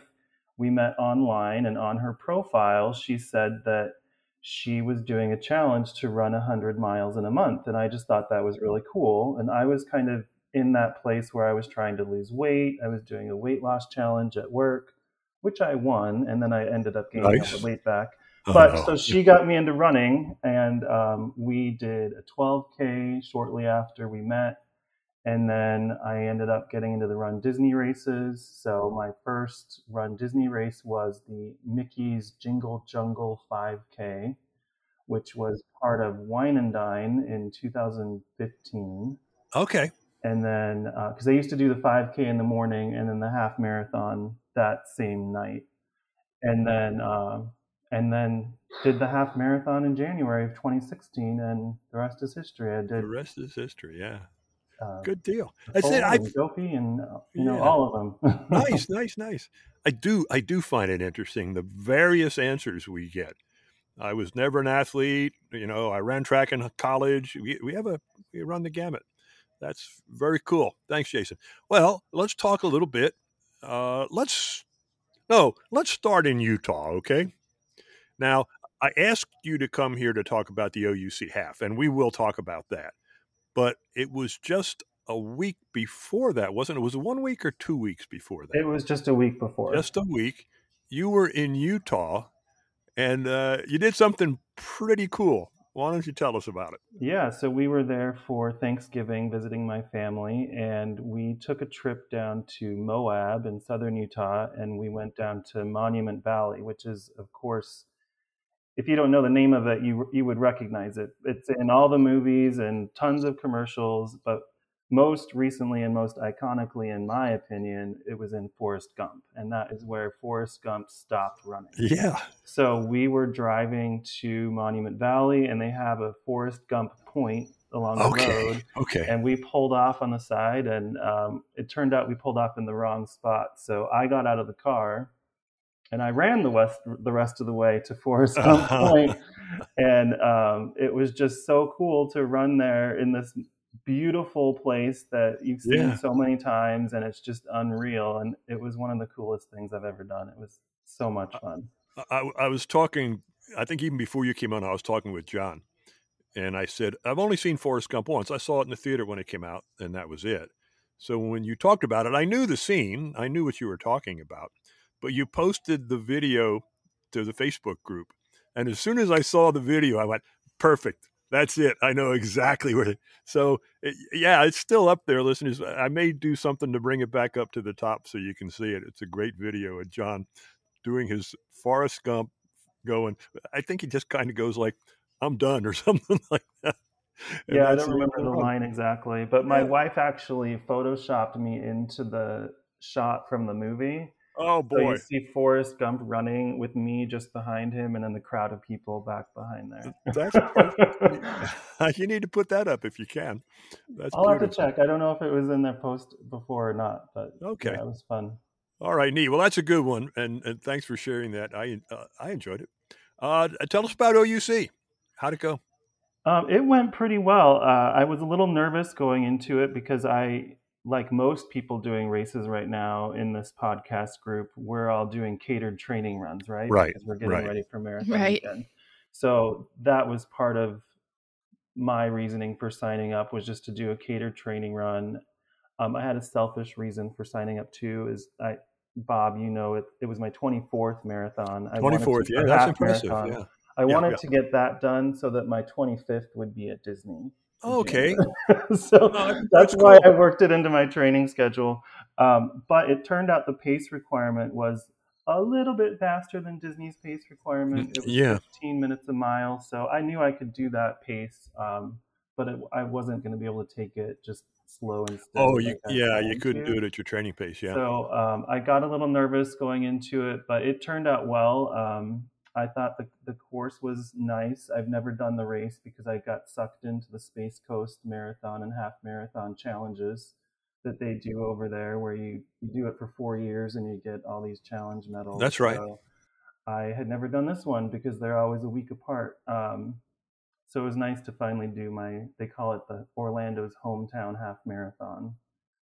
Um, and I enjoyed it. A, a lot of the course was going through neighborhoods where they had, you know, those huge old oak trees with the Spanish moss hanging Oh, nice. and Yeah. yeah. nice shade, and they had great entertainment. Um, so yeah, the whole race uh, in, in general I enjoyed. It's not my favorite, but I would I would do it again. Did they have the Christmas lights set up around Lake Eola um, to start as well this year as they have in the past? Yeah, they did. So um, they were all on in the morning before. They're they're usually there. They're usually on during the turkey trot too, which we normally do, but we didn't do it this year. So that's always fun to see all those. Uh, Unfortunately, they were turned off by the time I was done, but uh, still got to see them in the morning. Well, weather cooperated for you. It was Central Florida warm, but nothing crazy. And uh, we had a bunch of folks there. Did you? You didn't run into anyone else from the from the family, did you? I didn't, and I, I clicked on everyone's profile that was on the race report, so I Yeah, could right, see, right, well, right. what do they look like? I'll see if I, I can Yeah. identify them, but I didn't see anybody. But but this is a big event too. You've got a couple thousand runners there. I'm pretty sure. Yeah, I think it was almost 3,000 in the half, and then the, the 5K started at the same time, and I don't know how many were in the 5K. So it was it was pretty crowded at the start. Yeah, we. I know we only had. I know of only one person in our group in the 5K. Margaret ran the 5K. Um, she was in a costume, I'm sure. Yeah. in fact, she's already posted. I know she was. Uh, it does sound like a good one, but you're right. Our our running season. It sounds silly, but it's kind of short. It's kind of between November and February, so there are a lot of events that double up. And you, there's one next week I'd love to do over in Cape Canaveral. That T minus 10, that looks oh, great. Oh yeah, I just heard about. I think that's Yeah. new this year, so I'd It like to do that at some point too. And I still haven't done a, a big race out in the Tampa Bay area. I did a 10k out there once, but I haven't done any of the half marathons out there. You need there. to do Gasparilla. Gasparilla is a great oh. I'm sorry, I've done Gasparilla. Oh, okay, okay. twice. Yeah. St. Pete has some great runs. But anyway, we di- we digress. Jason, when are you next back at Disney?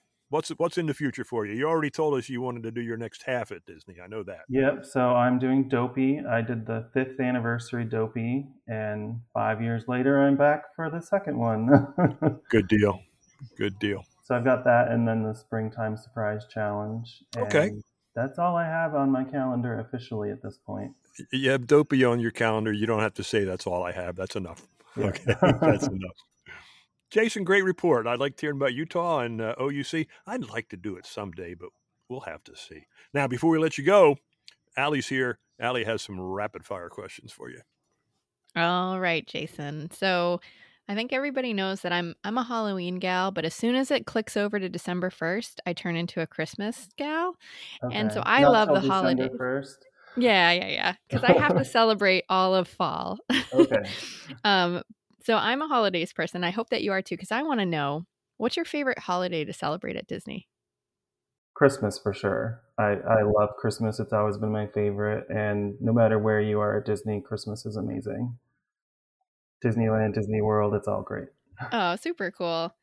Um, and then this one, I normally ask a few questions, but I'm going to give you the ultimate question.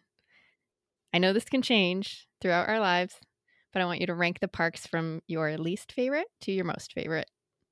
The Disney World parks. Yeah, the Disney World parks. You said Or you could least- actually you could add all of them if you wanted to add Disneyland in there too. I'll rank the ones I've been to. So I've been to Disneyland and Paris and, and Florida. So Disney Studios Paris is not good. Um, then I would say um, I love them all. California Adventure, but I love California Adventure. Yeah. And Okay. Animal Kingdom. Hollywood Studios is really rocking right now. Um, and then probably Magic Kingdom, and then Epcot, and then Disneyland, and Disneyland Paris is my favorite. Oh, wow, that was unexpected. I actually I love that answer. And I love I love knowing that you love all the parks. So, and thank you Yeah. for answering the rapid fire questions. Yeah. No Who's your favorite? Who's your favorite child? No, never mind. I don't. I don't even know if you have. I don't even know if you have children. It's I don't have any, so I don't have to choose. Yeah. Okay. okay.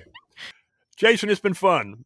Uh, thanks for spending some time with us. I was happy to hear about the events, and I'm looking forward to seeing you, sir, in four weeks.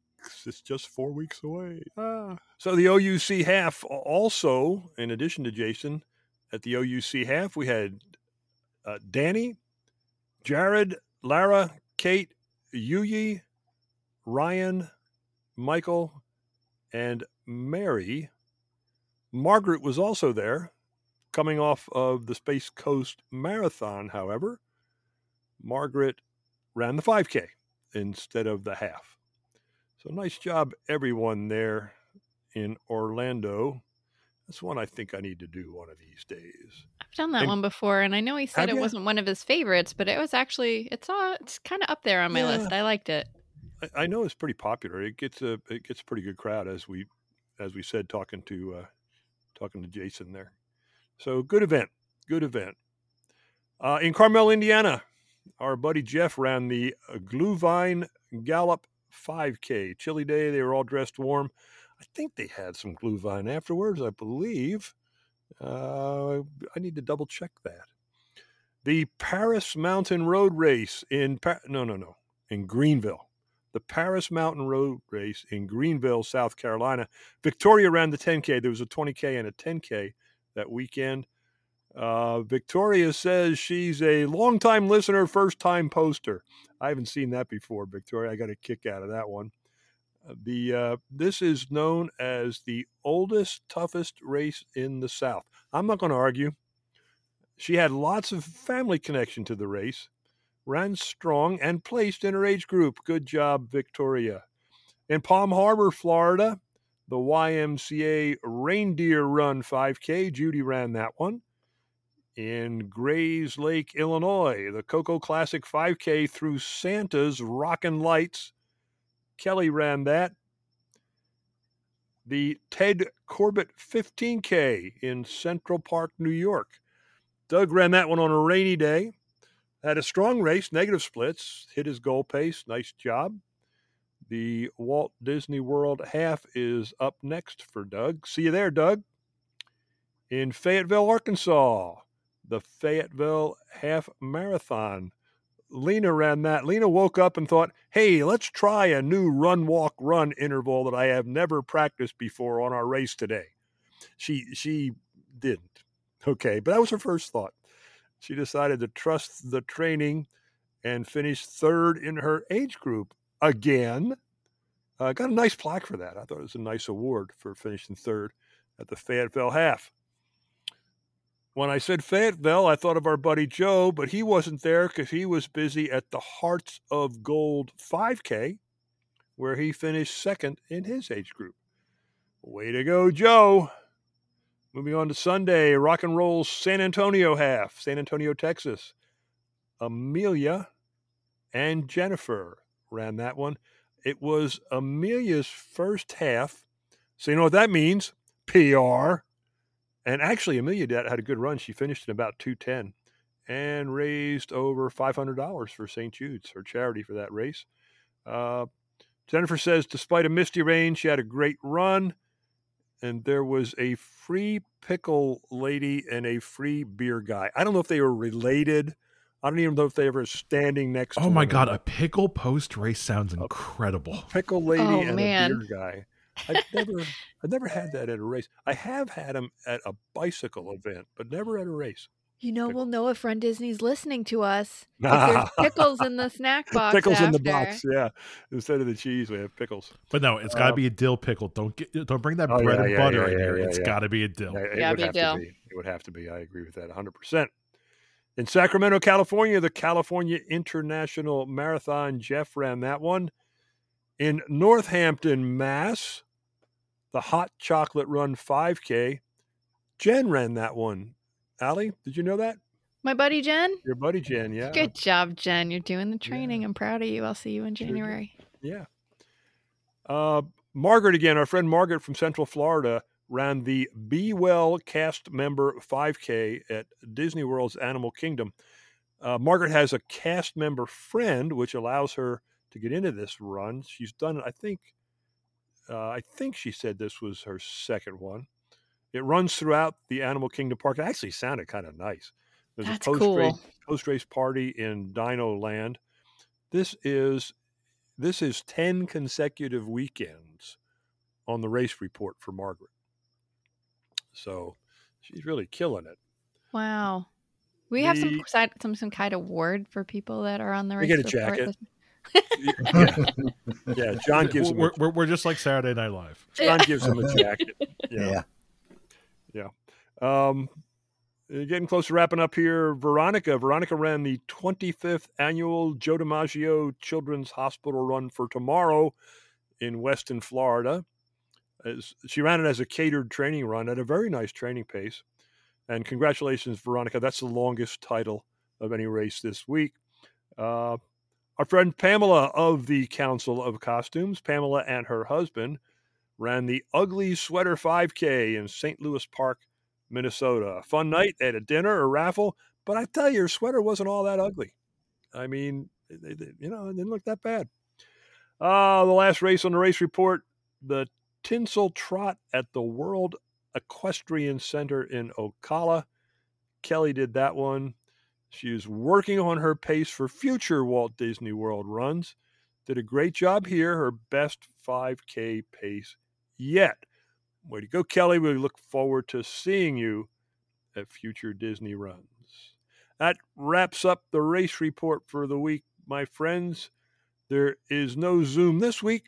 Our Zoom get together, our next Zoom to get together will be next week, December 15th.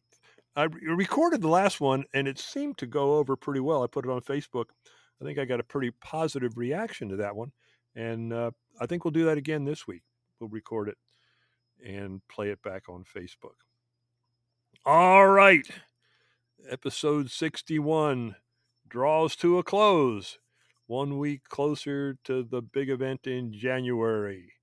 My friends, and if you run, you know you are our friends.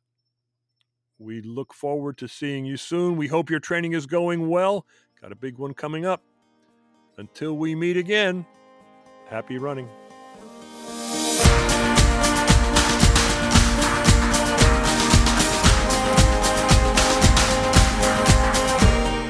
The Rise and Run podcast discusses general information about Run Disney and is in no way affiliated with Run Disney or the Walt Disney Company. Any information or advice discussed on this podcast should not be considered medical advice and should always consult with your healthcare provider or event organizer.